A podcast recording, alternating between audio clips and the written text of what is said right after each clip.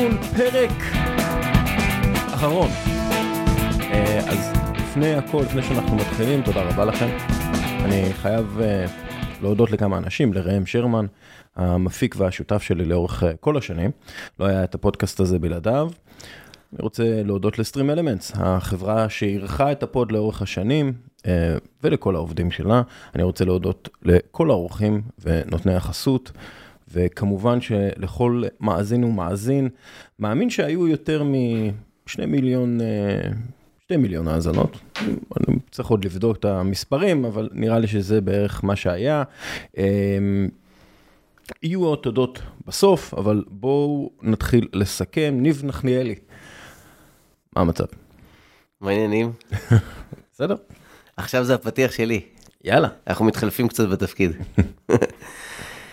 אוריאל דסקל הוא עיתונאי ספורט.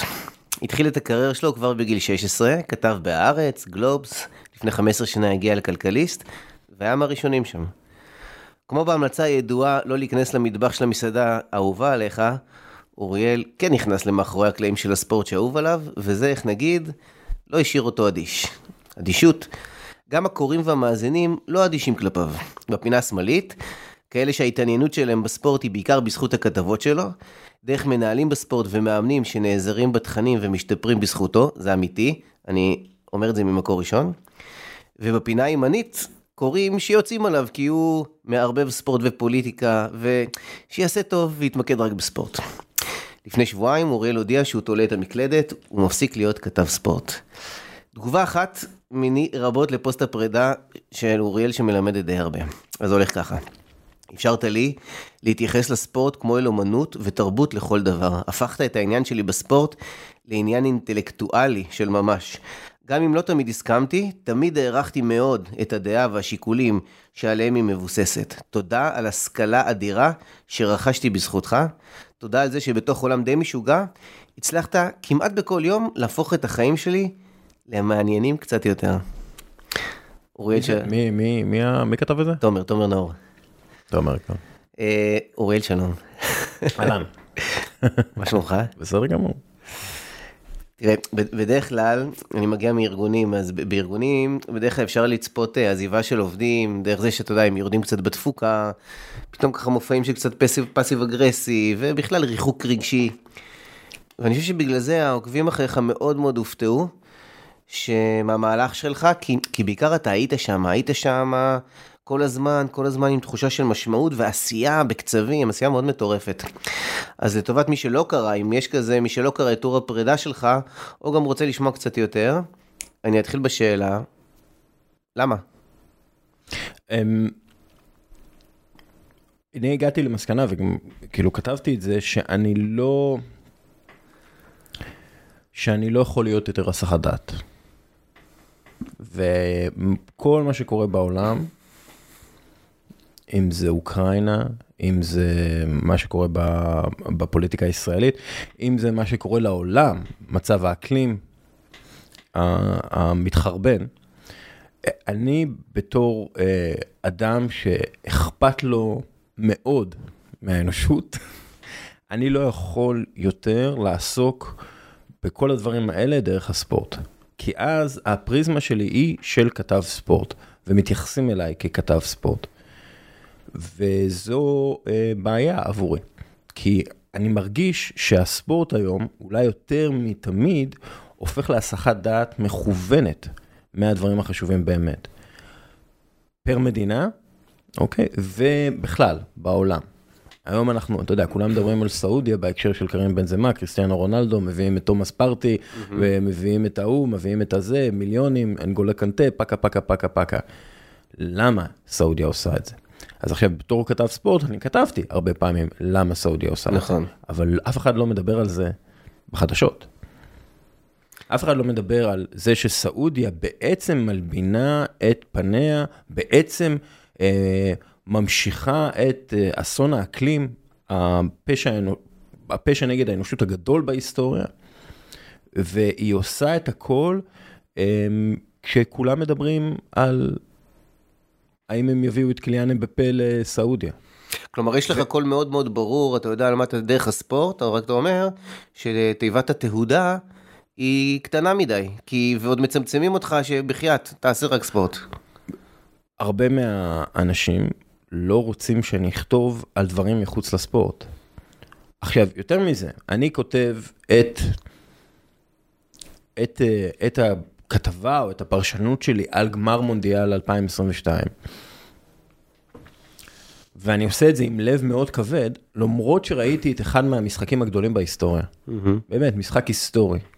קליאן אמבפה עם מסי, סיפורים ספורטיביים מדהימים, מדהימים, באמת, חד פעמיים.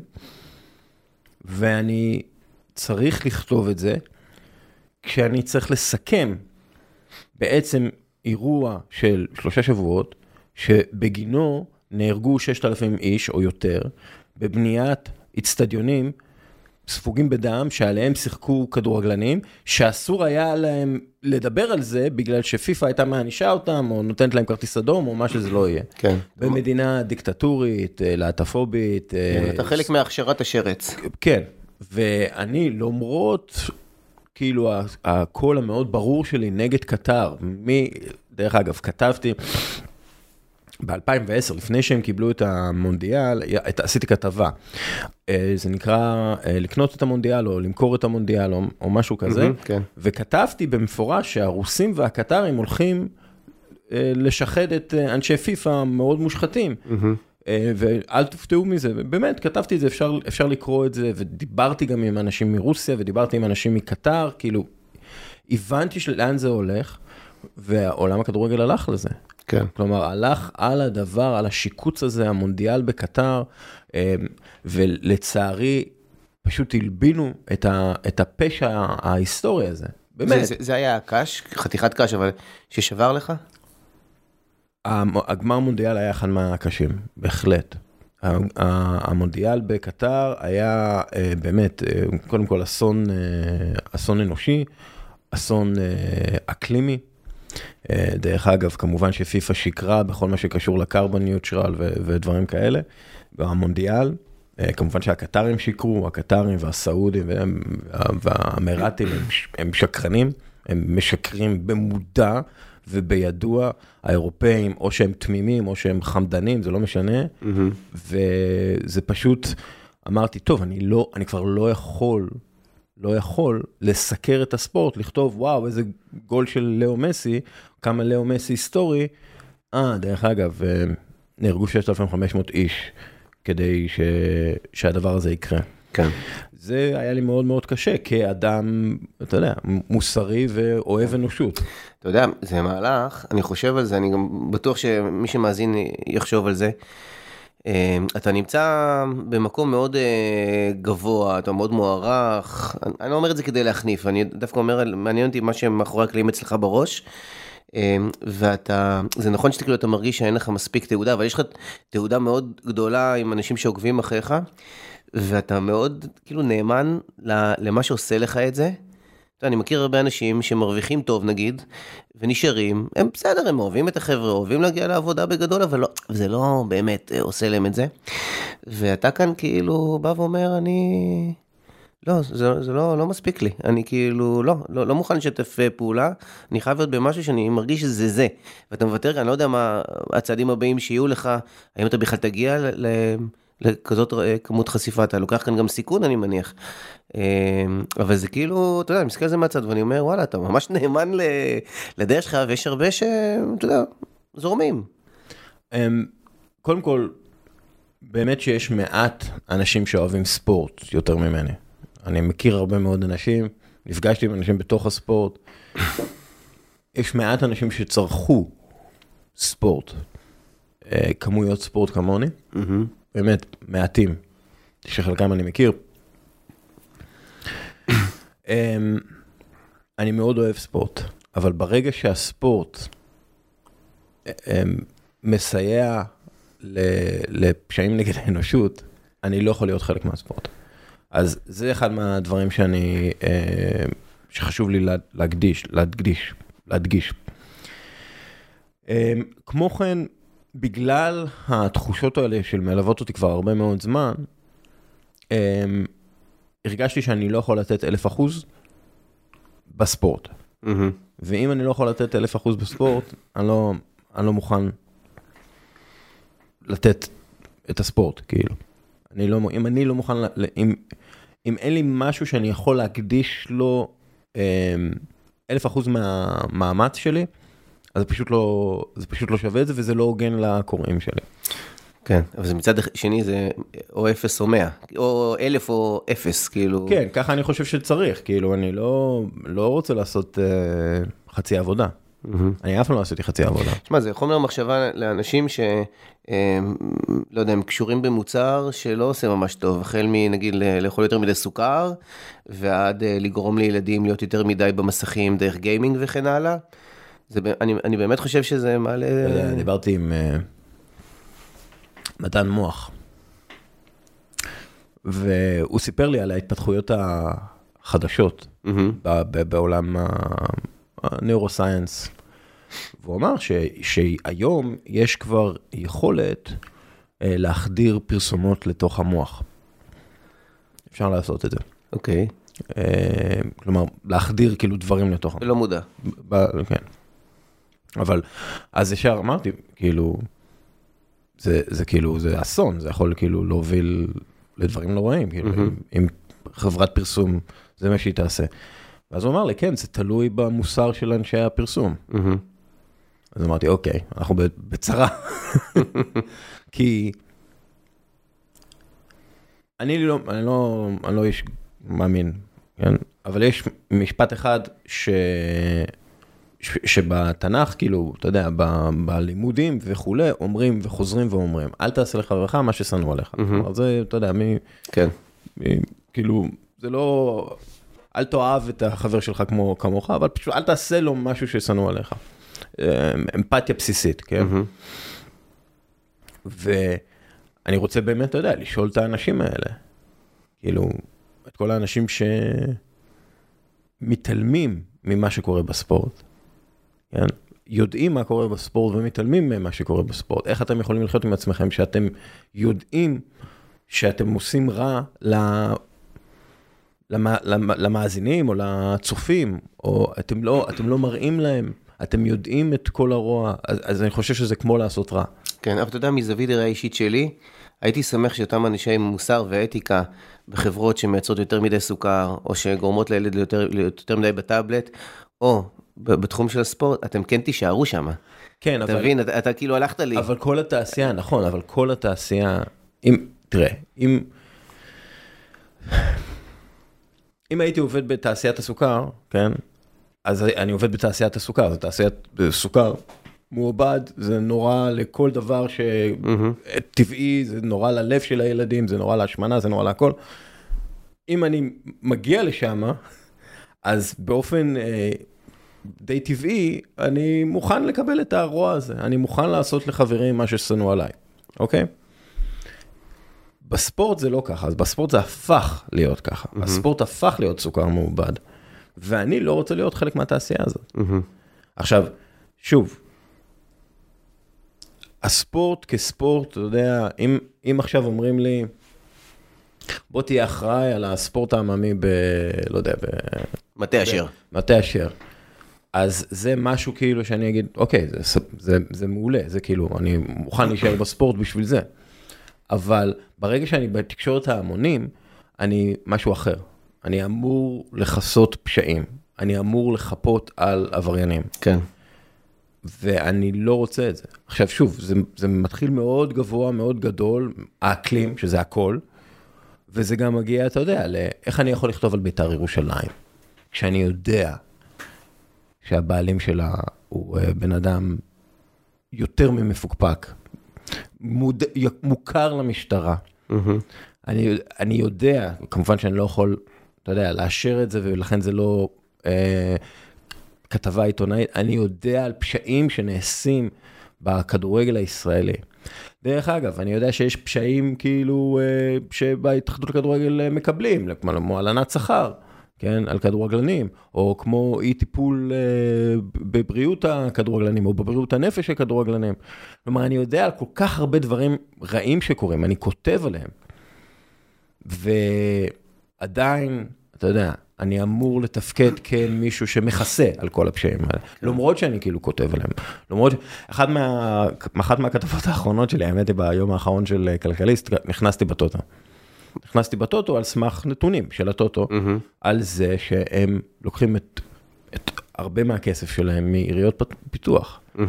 במה שנראה כמו החלטה אסטרטגית, לקחת משם יותר כסף, כי אנשים עניים מאמרים יותר, זה, זה חוק ידוע ב, ב, בעולם האימורים, כן? וזה הטוטו, זה הממשלה. זה כן, כאילו אתה הראת שיש יותר תחנות כן. בפריפריה מאשר במקומות כן. מבוססים. כן, שזה לקחת יותר כסף כן. מאנשים מבוססים. והטוטו, וואלה, אתה יודע, הוא לא מפרסם בכלכליסט מאז שכתבתי כתבה על היחסים שלו. יש פשוט השוואת יחסים, בינו לבין אה, מפעילים אה, מ- מחול. כמובן הם מאוד כעסו, אף אחד, אף פעם הם לא מתקנים את עצמם, כן? הם רק כועסים, והם הפסיקו לפרסם בכלכליסט. עכשיו, בגלל שאני בספורט בכלכליסט, יש לנו הרבה מפרסמים אחרים, זה לא משנה, אבל אם הייתי כתב ספורט, אז היו מעיפים אותי. היו מעיפים אותי, טוב, כאילו אם הייתי כתב בעיתון ספורט, היו מעיפים אותי. אם הייתי ממשיך את הקו הזה נגד אחד מהמפרסמים הראשיים של תקשורת הספורט. כן. כן, כן אפרופו כלב השמירה, כן. העיתונות ככלב השמירה כן. של דמוקרטיה. אז שוב, האם אני יכול להיות חלק מהתעשייה הזאת?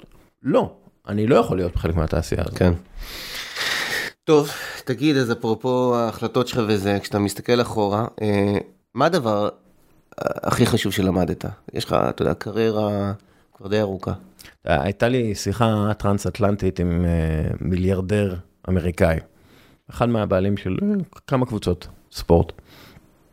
הייתה מאוד קורקטית ומשעממת, אתה יודע, אמריקאי, מיליארדר, hedge fund manager כזה, אתה יודע, הוא כאילו הכי פיקס שיש, שאלה, תשובה, שאלה, תשובה, מאוד מתורגל לענות, עבר את כל ההדרכות מהדוברים שלו שהיו נוראים, באמת, מתורגל מאוד, ונראה שאפילו הוא לא חושב על השאלות, הוא מרגיש משהו, כאילו, כאילו, עונה, כי הוא יודע שהוא צריך לענות, והוא עונה, אגב, תשובות יחסית מעניינות, כאילו, כי בכל זאת איש חכם ו... מכונה, אבל. כן, מכונה. כאילו, מכונה אמריקאית, אתה, כל מי שעובד עם האמריקאים יודע את זה, הוא כאילו מחייך את החיוך שהכי מתאים לו, והכי נראה טוב בפייסבוק, ועונה לך על השאלות הכי קורקטיות וזה. ואז, גיליתי את זהותי כאוהד של הקבוצה העודה שלו, והקבוצה שלו. אוקיי. כאילו, ואני, כאילו, ברגע שזיהיתי, אני, כאילו, יריב שלו. והפכתי לי יריב. כאילו, אמרתי לו, תקשיב, אני אוהד שלהם, ואנחנו כל הזמן מכסחים אתכם. כאילו, להגתי לו באמת, כאילו, מעט, ואתה יודע, בקטע כזה. עשית לו טיזינג. עשיתי לו טיזינג. ואז פתאום השיחה הייתה אותנטית. ואז הייתה שיחה אותנטית בין שני אוהדים. אתה יודע, הוא בן אדם שכאילו, מהלך שלו זה מזיז עולמות, כן? ופתאום הוא מדבר איתי, אתה יודע, לא, אנחנו ננצח אתכם בפעם הבאה וכאלה. אבל היה חיבור כאילו, פתאום היה חיבור. וזה הדבר הבסיסי שאתה לומד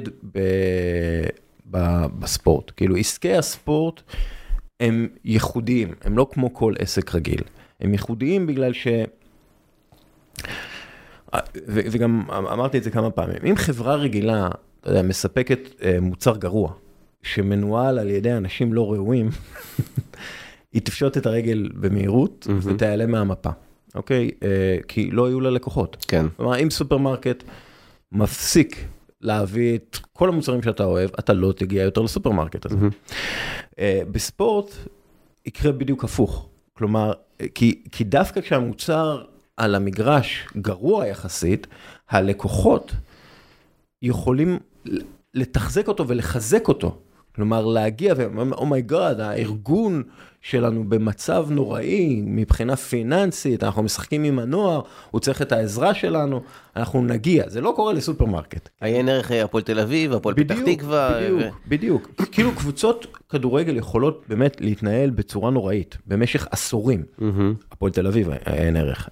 לפשוט רגל, לרדת ליגות, לא לספק רגע אחד טוב ללקוחות, כאילו, לאוהדים, ובמשך שנים. ועדיין למלא את היציעים, כלומר, עדיין למכור את המוצר הזה. כי אותם אנשים שקונים את המוצר, הם אוהדים את הקבוצה מגיל חמש, בגלל הקשר שלהם עם אבא שלהם, או בגלל שהאח עד את הקבוצה השנייה, או בגלל איזשהו קשר מאוד רגשי. כן, הם שותפים רגשיים, הם לא סתם לקוחות. בדיוק, ויש למוצר הזה מוצר, מה שנקרא מונופול רגשי עליהם. עכשיו, זה באמת, אתה יודע, זה, זה נוגע לנו ממש בספורט, הספורט נוגע לנו ממש איפה ש...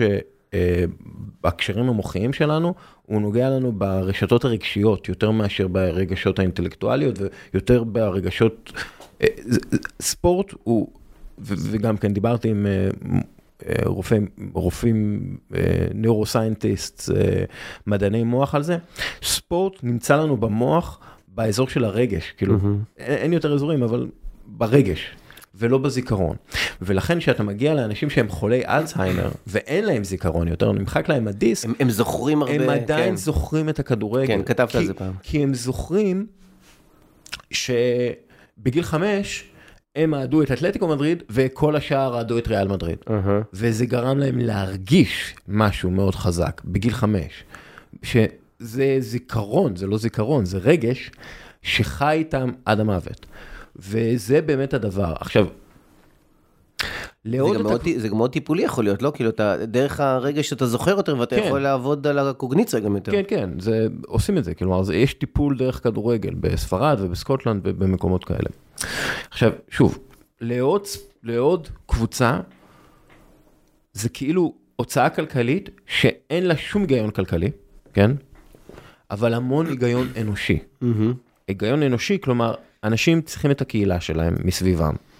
אנשים, זה חיה קהילתית, להקתית, אוקיי? ספורט מספק להם את זה בעולם שהופך ליותר ויותר אינדיבידואלי. מנוכר. מנוכר, חסר קהילות, אתה יודע, מקומות קבועים נסגרים כל הזמן. כלומר, אין יותר את הבר השכונתי שאתה מגיע אליו, יש מעט מאוד כאלה. וספורט... אתה יודע, זה כאילו מונופול רגשי חזק, אנשים מגיעים פעם בשבועיים לאותו מקום, יושבים באותו מקום, מכירים את אותם אנשים, אתה יודע, ובגלל זה הוא שורד. כלומר, הוא ישרוד, קבוצת ספורט תשרוד יותר מכל חברה רגילה. כן, גם דת זה ככה. נכון, כי הדת מספקת בהרבה מקומות קהילתיות וכל הדברים האלה. העניין הוא שדת, בניגוד לספורט, מעוניינת לשלוט עליך ועל מה אתה עושה בחיים שלך, וספורט, אתה בעצם אומר, אני בוחר ללבוש אדום, אני, אני בוחר לא ללבוש צהוב, אני בוחר אה, להיות אוהד הקבוצה, כאילו, יש פה בחירה, זה לא משהו שדוחסים לך לגרון מגיל מאוד צעיר. גם ילד שגדל לאבא אה, אוהד הפועל תל אביב, mm-hmm. הוא באיזשהו מקום, בוחר. באיזשהו מקום בחיים שלו, בוחר, אוקיי, אני אוהד את הקבוצה הזאת, אני לא אוהד את הקבוצה הזאת. אה, וזה לא משהו שאפשר להגיד על דת, שזה בעצם סגנון חיים מאוד מובהק, יומיומי, זה לא, זה לא משהו שכאילו, זה לא ספורט, קיצור. המופע של שיא הרגש. כן. אבל כל זה אתה מוותר. אני מוותר בגלל שאני מבין שהאנשים הצינים ששולטים בעולם הזה, בעולם הספורט, אנשים שהם ליצנים, אנשים שהם מתחנפים לדיקטטורים, אנשים שהם מושחתים, מנצלים את הדבר הענק הזה והיפה הזה, בשביל, בשביל, אתה יודע, דברים רעים, כן. שדיברנו עליהם. אירוע, או בספורט, או איזה מישהו בספורט, פרסונה, שהשאירו אותך פורפה, לחיוב, כן? משהו שאתה אמרת, וואו. בוא, אני, אני כאילו רוצה קצת להכניס תכנים חיובים. שאנשים, שאנשים שדיברתי איתם, או אנשים שסיקרתי, כאילו? מה שאתה בוחר. תראה, היו, היו, קודם כל יש לי הרבה רגעי וואו, כן? יש לי הרבה רגעי וואו, כי אה, בתור מישהו שחוקר את הספורט ורואה את הספורט, ואתה יודע, אתה שומע סיפורים על, על אנשים, אתה היית ב, הייתי בהשתלמויות בקבוצות, אהה. אז היו לי הרבה, אתה יודע, הייתי בריאל מדריד ובארסנל ובגולדן סטייט ווריורס ובאופנהיים, ועשיתי השתלמות עם ריאל סוסיידד ועוד ועוד ועוד ועוד. ואני תמיד התרשמתי מאנשים שמחויבים מאוד לקהילה שלהם. מחויבים מאוד לקבוצה שלהם, ומשתמשים בכל הידע שיש להם כדי לעזור לקבוצה, הרבה פעמים בחינם. דיברתי עם מישהו שהוא מומחה לתורת משחקים, מרצה ב... לפי... שוואי, שכחתי במה הוא ירצה, אבל הוא, הוא ירצה כאילו באחד מה... מישיגן, באוניברסיטת מישיגן, לא באוניברסיטת הזה, והוא מנהל את הסקאוטינג של בלבאו. אהה. ו... מה זה מנהל סקאוטינג של בלבאו? בלבאו צריכה להעביר רק שחקנים בסקים, או שחקנים... הוא בסקי שגר בארצות הברית. כן, הוא בסקי, אוהד בלבאו. פרופסור ל... הוארטה קוראים לו. בעין הרבור אולי. אני יכול לבדוק את זה בגוגל תוך שנייה, אבל... אתה יודע, הוא דיבר על קבוצה כמו אל חנות משפחתית מול מקדונלדס. מסעדה משפחתית מול מקדונלדס. והוא אומר שאתה יכול להוציא הרבה מאוד ערך מה, מהתחושת קהילתיות, מהתחושת משפחתיות, מה שגורם לך אה, להיות טוב יותר ממה שאתה אמור להיות. כלומר, בלבאו אה, אה, תמיד, תמיד אה, עניינה אותי, בגלל שהם באמת בוחרים שחקנים מ-שתיים וחצי מיליון תושבים, כן? והם מצליחים תמיד להיות בפסגה של הכדורגל האירופי. כן. למרות שבברצלונה וריאל מדריד ואטלטיקו מדריד ובכלל מכול, וריאל סוסיידד וכולי, יכולים להביא שחקנים מכל העולם. כן, הם מאוד מוגבלים בשוק, אבל כן. הם עושים את זה בצורה כזאת שגורמת להם כן. להיות ו- למעלה. וגם עם, עם סוסיידד, התרשמתי מאוד מהאנשים שם, מה, מהיכולת שלהם לחשוב לעומק, לרוחב, הבנת המיקום שלך בעולם, היכולת שלך להפוך את החיסרון ליתרון, חשיבה מאוד עמוקה, מאוד מולטיליירד, שנוגעת באמת באומנות ובהיסטוריה ובהכל, כדי באמת להוציא את הכי טוב מקבוצת כדורגל בסופו של דבר, אבל קבוצת כדורגל, שכמו שאמרנו מקודם, יש לה חשיבות תרבותית, קהילתית עצומה. וברגע שאנשים מבינים את זה, את, ה, את הדבר הזה, זה פשוט מרשים בטירוף. כן. עכשיו, כמובן שאני יכול להתרשם מאוד, אתה יודע, מפפ גורדיולה ומהעבודה המקצועית שלו, אתה יודע, זה, זה, מה שהוא עשה, החצי שעה הראשונה נגד ריאל מדריד, בחצי גמר ליגת האלופות השנה, כן. זה היה כדורגל מושלם. כדורגל, אני בכל שנותיי בכדורגל, אף פעם לא ראיתי כדורגל כזה. באמת, הפיניקל, השיא של השיא, אבל את מי הוא משרת? את מי הוא משרת הכדורגל הזה? Mm-hmm. כלומר, כשהוא היה בברצלונה, הוא שירת את ברצלונה, הוא, ברצלונה היא קבוצה, מן הסתם הרבה יותר, הוא מועדון הרבה יותר ראוי ממנצ'סטר סיטי, בכל מה שקשור לבעלות שלו ולמיקום שלו בתרבות ה... זה, עזוב שהם עושים פשעים, כן, נכון, נכון, סבבה, אבל בסופו של דבר, ברצלונה זה מועדון ענק, שמייצג משהו הרבה יותר טוב מאבו דאבי. כן. כלומר, סורי, כן, אבל... אתה מוכזב מפפ, אה? אני לא מוכזב, כי הוא איש, אני לא ציפיתי ממנו, הוא איש, אתה יודע, אני יכול, כאילו גם כתבתי על הצביעות שלו הרבה פעמים, שהוא כאילו בעד הקטלונים, אבל לא אכפת לו ממה שקורה באבו דאבי, ומה שקורה עם ההומואים באבו דאבי, או עם, כאילו... כן. וזהו, אז כאילו... אני, אני מאוד מתרשם מ, מיכולת להרכיב פרויקט קהילתי שמתמודד ברמות הכי גבוהות בעולם. זה, זה תמיד הרשים אותי. כן, השילוב של האינטלקטואל עם הרגש, עם ההבנה העמוקה בקהילה, משהו שהוא גם מוטה ערכים, וגם משהו שהוא מאוד, כמו אנשי אשכולות כאלה, שלא מעניין אותם רק המובן הצר של הספורט, אלא רואים את זה הרבה יותר רחב, והם אנשי דעת כן. ורוח. אז למשל, הפרופסור הזה, אני רק שבדקתי, פרופסור אינגאסי אופלסיוס הוארטה, שהוא מאוניברסיטת שיקגו, 아. מכל המקומות, מבית ספר לעסקים של שיקגו. והוא, אתה יודע, אמר לי כמה דברים, זה היה ב-אלפיים וארבע עשרה, של, כאילו, אוקיי, הבנתי מה צריך כאילו בשביל לנהל דבר כזה כמו הפרויקט בבלבאו. יש דברים כאלה דומים בארץ? נגיד הפועל שעבר קטמון ירושלים, פתח תקווה עכשיו, או שזה רחוק מאוד? אני, אני יכול לדעת כאילו בוודאות שבהפועל ירושלים היו רוצים ככה, פשוט אין להם את המשאבים לעשות את זה, אבל הפועל ירושלים באמת עושה עבודה מעולה, גם במובן הזה, גם, גם במי שהם בוחרים כ, כמנהלים שלהם וכולי, הם, הם, הם כאילו הכי מועדון כדורגל שיש בעיניי, הפועל ירושלים, ואני לא, אני לא אובייקטיבי, כן? דפני גולדשמיט היא... חברה טובה. חברה טובה, אחותי, היא הייתה יושבת ראש שלהם, ואני כאילו, אבל...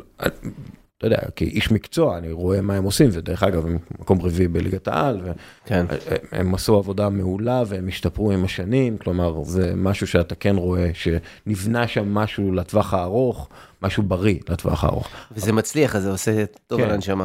הפועל פתח תקווה, אתה יודע, זה חדש. חובת ההוכחה עליהם. חובת ההוכחה עליהם, אבל כאילו, תראה, הרבה קבוצות אוהדים, נעלמו, כן. או קורסות, או לא, מח... לא מצליחות לשלם לשחקנים שלהם, mm-hmm. וזה כן. בעיה. אז בואו בוא ניכנס יותר לספורט הישראלי. אתה חוקר את הספורט מכל הכיוונים. מה, אם, אני, אם אתה צריך להצביע על שלושה דברים שלדעתך הכי בעייתיים בספורט הישראלי, שהם, שהם כאילו גורמי השורש, אתה מבין? לא, לא איזה משהו שהוא צריך לתקן, אלא משהו שהוא הבסיס להרבה דברים אחרים שאנחנו רואים. הבסיס הוא הבעיה. תשתיות פיזיות ותשתיות אנושיות. אין את זה. אם אנחנו מסתכלים על כל, ענפי, על כל המדינות ששיקמו את הספורט שלהם, זה על ידי בניית תשתיות אה, פיזיות, מגרשים ב, בשכונה, המון המון מגרשים בשכונה, בכל שכונה, ולמלא את המגרשים האלה בתוכן אנושי, ולהביא מאמנים, לייצר מאמנים בכמויות. אז פיזי זה ברור. תשתית אנושית, אנחנו כבר כמעט שנתיים רצים על הפודקאסט, ואתה הרבה לפני, ובחוויה שלי, אתה יודע, כל שבוע אנחנו נפגשים עם מישהו, שאתה אומר, איזה יופי. אז מה הכוונה בתשתית אנושית? אנחנו פוגשים את הקצה של הקצה. את הקצפת. את הקצפת. את הקצה של הקצפת אנחנו פוגשים, בדרך כלל. אבל לא הייתנו בעיה למלא את זה בתוכן של שנתיים, כלומר, זה לא איזה בן אדם שניים. נכון, ועדיין, עדיין אני רוצה, כי היה לי, היה קטע, הבן שלי, הבן שלי טוב בכדורגל. והוא לא למד כדורגל בחוג. הוא היה פעמיים הגיע לחוג כדורגל. בתור ילד בן ארבע, חמש, והוא שנא את זה כל כך. הוא שנא את המאמן, המגרש היה נוראי, וזה כאילו בשכונה סבבה בצפון תל אביב. זה לא, זה לא בבאר שבע, זה לא בירוחם, זה לא בגליל, בגליל העליון, זה בתל אביב. והבן אדם שאימן אותו, הנגיעה הראשונה שלו בכדור, דרך אגב, כדור גדול מדי עבורו וכל הדברים האלה, הייתה עם מישהו שהוא פשוט לא ראוי להעביר את הידע, זה ידע, להעביר שיעור כדורגל לילדים. אוקיי? אני מדבר עם, יש לי חבר טוב מאוד באנגליה, שאנחנו מדברים על בסיס קבוע, ויש לו גם כן בת בערך בגיל של... של הילד שלי, והיא, הנגיעות הראשונות שלה בכדור, היו עם קבוצה מאוד קטנה, הכדור היה מאוד קטן, המגרש היה מאוד קטן, בתוך אולם, שהגן עליה מהשמש ומהקור, ומה שזה לא יהיה, והיה לה פן, והיא רוצה עוד ועוד להגיע לשיעור כדורגל. הילד שלי, אני משחק איתו, אני מלמד אותו, כן? מתישהו יצטרף לאיזה חוג כדורגל, כאילו, מקצועי, כביכול בקבוצה, או בית ספר לכדורגל. כאילו בשורשים, אין את ההון האנושי המתאים. השורשים, אתה לא, המים לא מגיעים לשורשים. זה רק, זה בכדורגל או בעוד ענפים? זה בכל הענפים.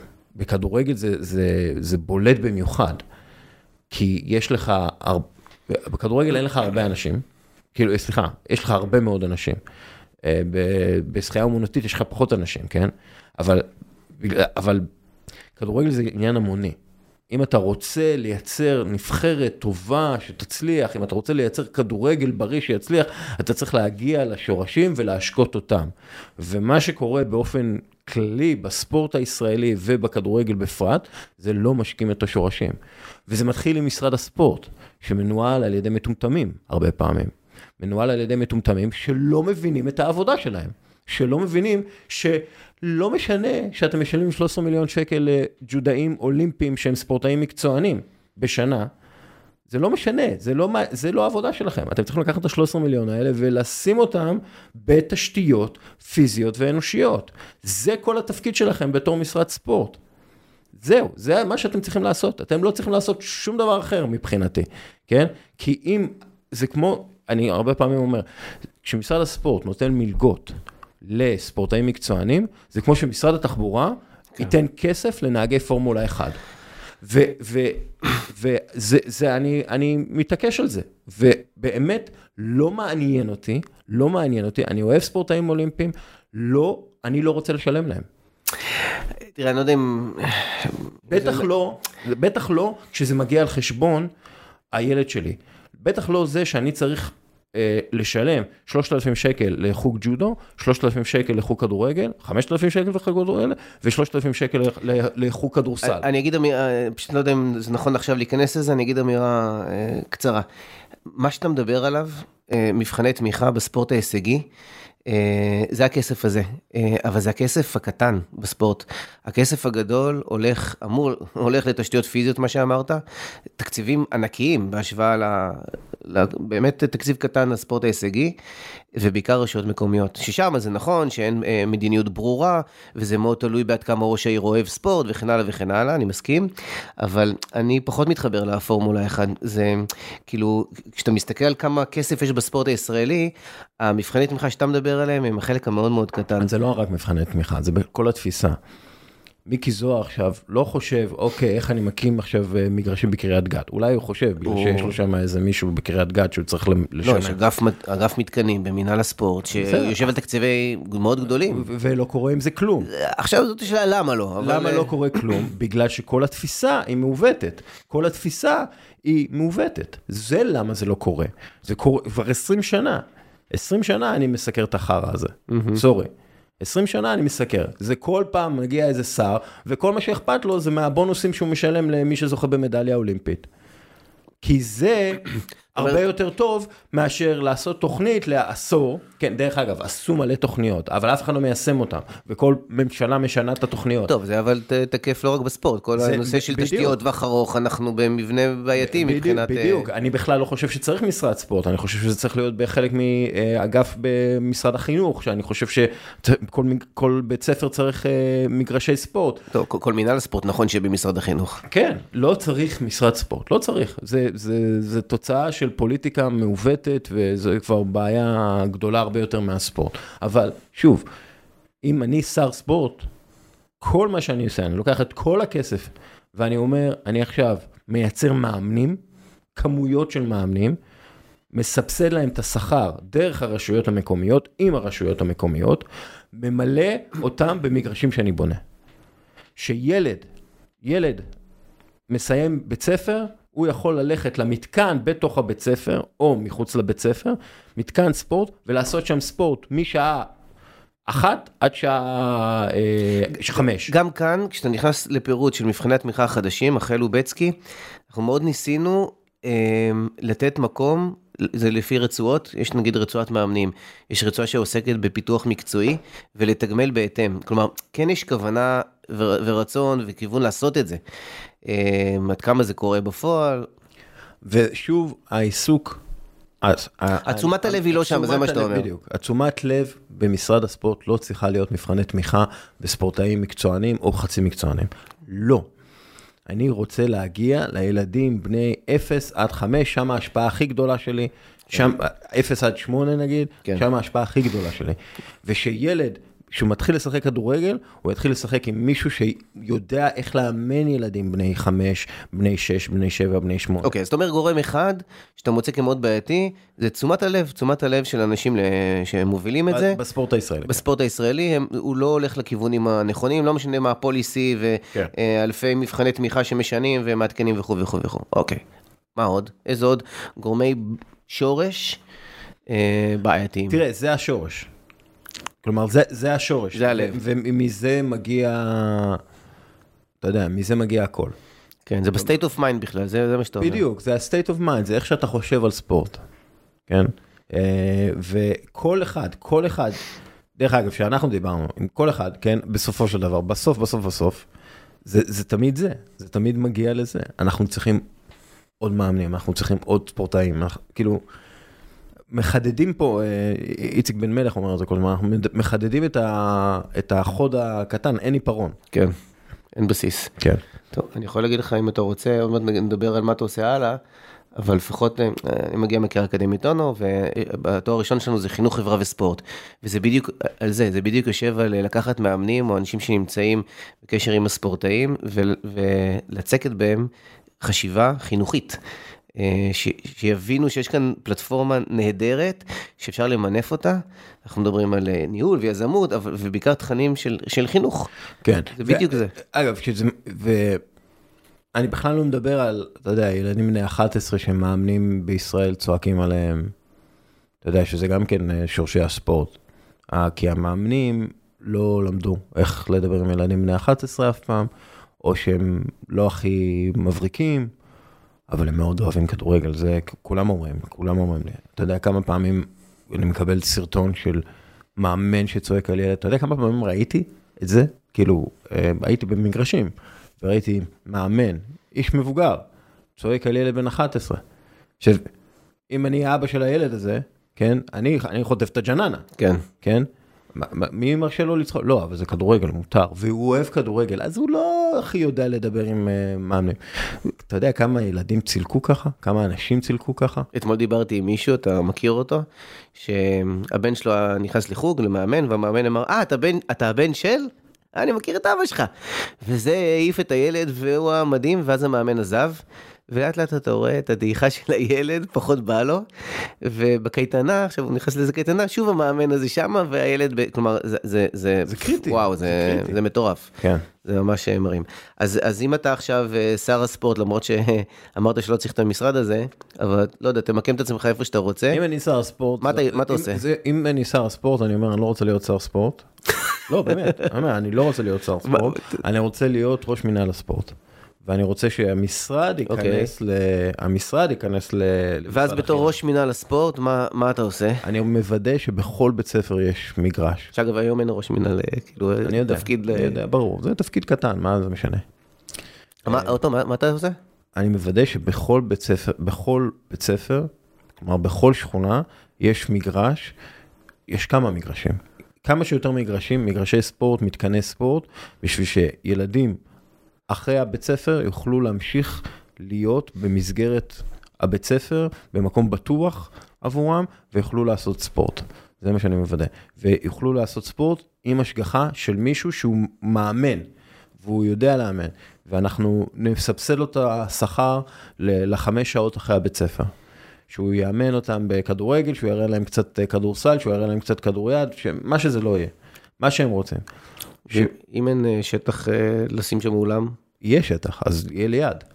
אז אנחנו, תראה, בספרד, הם יצאו מתוך, לקראת ברצלונה, אלפיים, לא אלפיים, אלף תשע מאות תשעים ושתיים, הם החליטו שילד לא עובר את הכביש בשביל לשחק כדורגל. ויש, באמת, בכל שכונה שם, בספרד, כמעט בכל שכונה, יש מגרש. ועל המגרש הזה, יש ילדים קטנים שמשחקים כדורגל, ויש מאמן איתם. אתה יודע, זה מזכיר לי, בתוכנית האב בספורט בהרצליה, לפני הרבה שנים, הם בדיוק, היה להם כמה קווים מנחים, אחד, זה פרופסור עיר גלילי, גם היה מעורב בזה, שהגדירו שלא יעלה על מרחק מסוים, ויהיה מתחם ספורט. המדינה צריכה לקבל החלטה. אם יש שכונה של עשרת אלפים אנשים, צריך שני מגרשי ספורט פתוחים לציבור, אוקיי? יכול להיות שיש להם אולם, ומשלמים שם, אבל צריך כאילו, מגרש לכל חמשת אלפים תושבים, אוקיי? מועדון ספורט קטן לכל חמשת אלפים תושבים. זה ההחלטה שצריך לקבל, ולשם צריך לשאוף. אני, בחזון שלי, אם נותנים לי את כל הכסף, ואני צר הספורט, אני בונה מועדון ספורט בכל שכונה. מועדון ספורט, אם זה מחובר לבית ספר או לא מחובר לבית ספר, אבל יש את המועדון ספורט, ויש שם אנשים שמנהלים את זה. ואתה יודע מה? אם האנשים שמנהלים את זה, הם, יש להם ראש גדול, אחלה, מצוין, הם מביאים ספונסרים, והשכונה הזאת יכולה להיות על זה. צריך אחד, דרך אגב, גם כן, כמובן שבאיגודים ובהתאחדויות לא מבינים את זה, כן? רק רוצים להגן משאבים. אני זוכר באחד מהשיחות הראשונות שלי עם אנשי משרד הספורט, צריך להגן משאבים, כן? מהם סמך אשדוד זה מעולה, כי לקחו את כל המשאבים של עיר ויצרו קבוצה שאף אחד לא אוהב. לא מתחבר. לא מתחבר אליה, כי היא לא קבוצה, mm-hmm, היא, mm-hmm. קבוצ, היא, היא לא קבוצה אורגנית, היא לא עירוני והפועל, היא לא... כלומר, צריך באמת כמה שיותר אה, מועדונים, בכמה שיותר שכונות. ושהמועדון יהיה רב ענפי בעצם. כן, זה, זה האידיאל, כן? כלומר, אם באמת נותנים לי את כל הכסף בעולם, אני מקים ב, בכל שכונה. כן. כמו שבן מלך מדבר, תראה כן. אותו על המודל הגרמני. כן. מועדון ספורט, אליו יכולים להגיע, אליו מקבלים את המגע הראשוני לספורט, עם mm-hmm. מישהו שמבין ספורט, שיודע ספורט. ואיך אתה משדרג את ההון האנושי?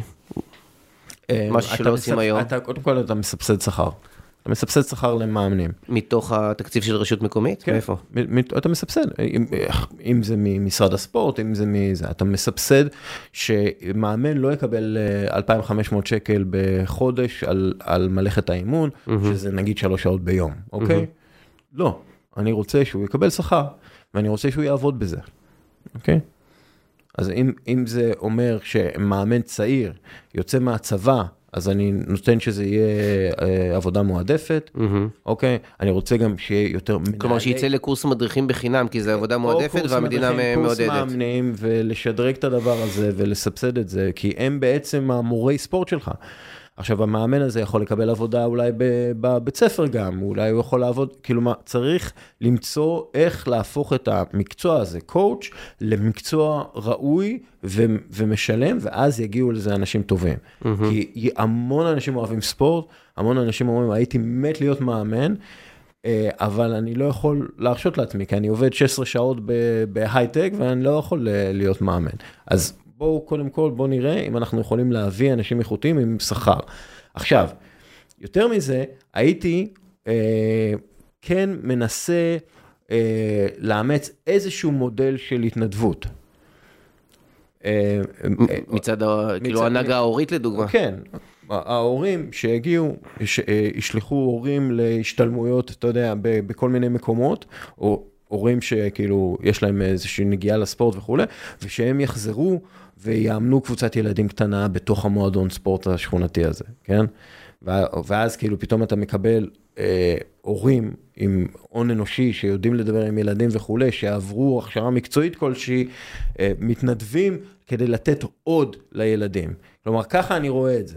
כן, אני יכול לשתף אותך שזה קורה, כאילו אני עכשיו יותר בקשר עם מועדוני כדורגל וכדורסל. כן, זה על סקלות מאוד קטנות. יש עבודה מאוד יפה, ביחד עם איגוד הכדורסל והתאחדות לכדורגל, זה פרויקט משותף עם ערכים בספורט. זה בסקלות, אני מכיר את הפרויקטים, זה בסקלות. תשמע, שבוע שעבר עשינו מפגש, מנהל המועדון, שני הורים שהם בהנהגה ההורית של בית ספר, ושאלנו את עצמנו איך אנחנו מייצרים את המקבילה של הנהגה ההורית במועדון כדורגל שהבן שלהם נמצא שם. אבל זה בסקלות מאוד מאוד קטנות. כן, אנחנו רוצים לייצר כאן משהו, מה שאני רוצה להגיד, כאילו השטח ערוך, מוכן, הוא מאוד רוצה בזה. ברור שהוא ערוך ומוכן.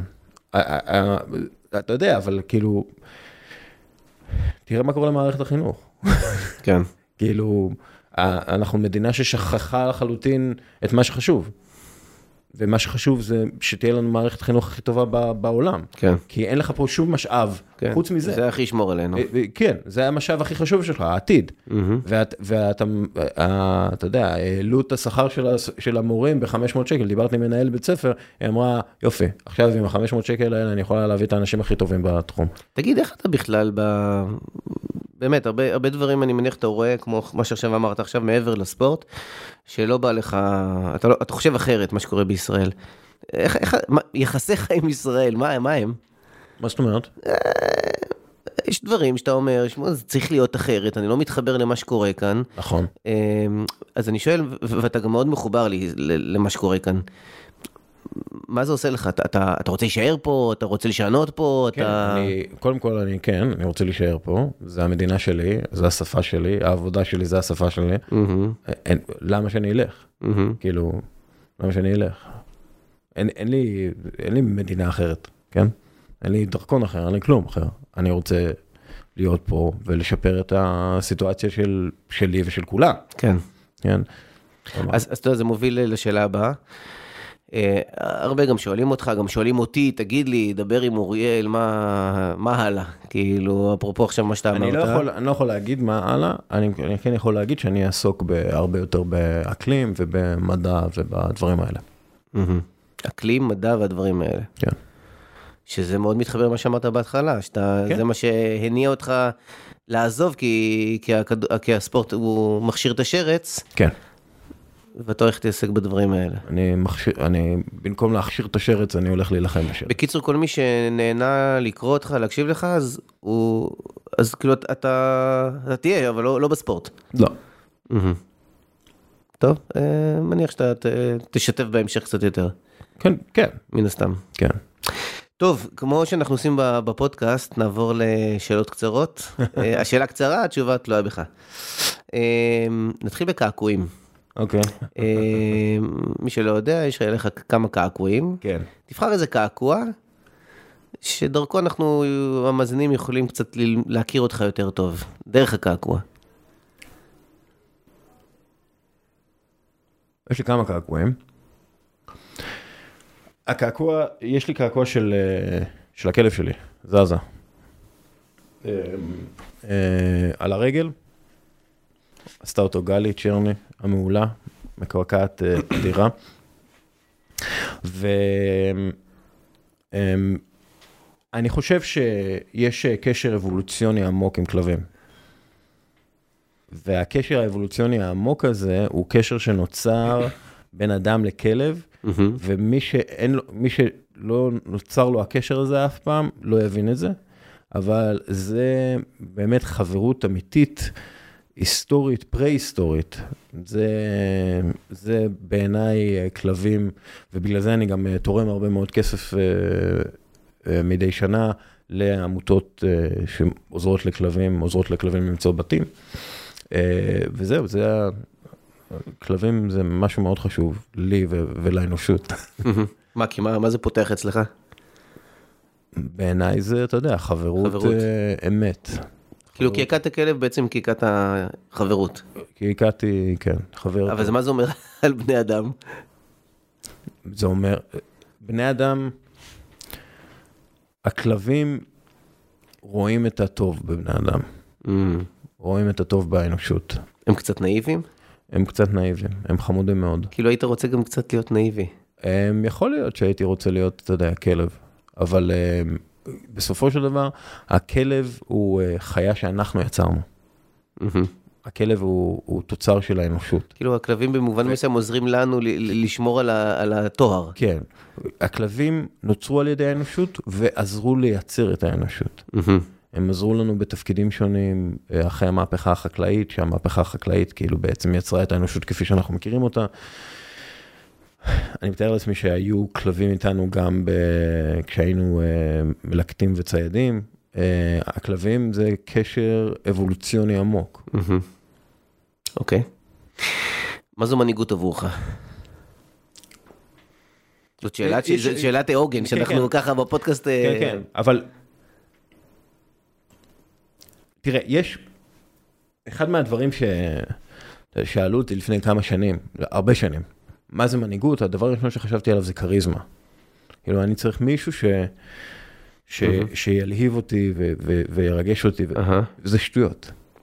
כי לקריזמה יש גם לשרלטנים. Uh-huh. כן? והמנהיגים הגדולים בהיסטוריה של העם הישראלי או העם היהודי, אה... הם, הם לא ידעו לדבר, משה, גמגם. גם יצחק רבין לא היה איזה רטוריקה. בדיוק, יצחק רבין היה... היה ביישן. היה ביישן, היה... אתה יודע, ובגלל זה הרבה פעמים מנהיגות, אנחנו, מה זה מנהיגות? מנהיגות, איך רואים את זה בסרטים, בסרטי הוליווד? מנהיגות זה נאום חוצב להבות בחדר ההלבשה, ו, וזה פשוט לא, זה פשוט לא, זה, זה לא מנהיגות. יכול להיות שנאום חוצב להבות בחדר ההלבשה יכול להיות טוב. Mm-hmm. יכול להיות טוב שמישהו... יכול, יכול להיות, אבל זה לא המנהיגות. מנהיגות זה עבודה יומיומית. היא דוגמה אישית, היא להיות שם עבור החברים שלך לקבוצה. להכיר את החברים לקבוצה, להדריך אותם כמו שצריך, איפה שהם צריכים את ההדרכה. לתמוך כשצריך, להבין, להבין אותם.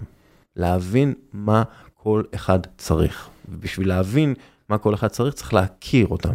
ולהכיר אותם, זה עבודה יומיומית. זה לשאול אותם, איך אתה מרגיש, מה המצב, מה קורה, ולהיות שם, ולהקשיב להם, ולהקשיב לתשובה שלהם. זה מנהיגות. וזה יוביל גם להצלחה יציבה, ואנחנו ראינו את זה עם כל האנשים שראיינו, זה יוביל להצלחה יציבה מדי שנה, מדי חודש, כי, אתה יודע, את איכות הקבוצה, את איכות הקבוצה, זה, זה תמיד האיכות של האנוש, האנושית. זה, איכות הקבוצה היא תמיד קשורה לאיכות, לאיכות האנושית, ולא לאיכות הטכנית. לא לפלר. אם אתה רואה קבוצה שמצליחה לאורך שנים, זה בגלל שיש בה אנשים טובים, מנהיגים טובים, קשרים אנושיים חזקים. כן. כי אתה אומר, בסטייט אוף מיינד של המנהיג, אם הוא חושב על הנאום, חוצב על העבוד וזה, הוא בעצם מרוכז בעצמו, במה שהוא הולך להגיד. אתה אומר, הפוך גוטה, מנהיג זה אחד שעסוק באחר, שאכפת לו מהאחר, שמסתכל על האחר, שפנוי לאחר, ומשם בעבודה יומיומית, סיזיפית גם לפעמים, יש את המושג האימפקט. כן, עכשיו אתה יודע, כל אחד יכול להיות מנהיג אדיר, וכל אחד יכול להיות מנהיג גרוע בעיניי, ואני חושב שזה סקאלה שנעה בין טוב ורע, כאילו מנהיג טוב ומנהיג רע. כן, גם עבריין צמרת הוא יכול להיות מנהיג מעולה. בדיוק, בדיוק. זה תלוי במשחק, זה תלוי באווירה, אתה יודע, מה שקורה מחוץ למגרש. אתה יודע, המנהיגים הגדולים באמת אבל, הם חבר'ה, אתה יודע, יציבים, אק"ג יציב. הלב דופק באותה עוצמה, חזקה, ובאותו קצב אחיד, לאורך כל המשחק. זה, אתה יודע, לאורך כל השנים. זה להיות, לקבל את ההחלטה הכי שקולה, ברגע הכי קשה, ברגע הכי מלחיץ, לקבל את ההחלטה הכי שקולה. כאילו, גם מנהיגות בספורט, בעיניי זה משהו שכולם יכולים ללמוד ממנה. כלומר, זה, זה, זה מנהיגות בספורט, בגלל שזה הפעלת אנשים באופן הכי ישיר של המילה. Mm-hmm. אתה מפעיל אנשים, כאילו, ממש גופנית, וכדי לעבוד בצוות, ואתה יודע, אתה לומד כל כך הרבה ממנהיגות בספורט, על גיבוש בין בני אדם, על הפעלת בני אדם, על הרגעים הכי קשים של בני אדם, והרגעים הכי טובים של בני אדם.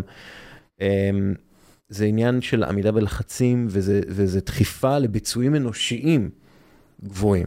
כן. אז במנהיגות בספורט, אתה יכול ללמוד המון ממנהיגות בספורט. אתה יכול פשוט ללמוד המון. ו... ואני אני חושב שאם כאילו אני אקח משהו מעולם הספורט, ואני אמשיך לסקר את עולם הספורט, זה רק את התחום הזה. Mm-hmm.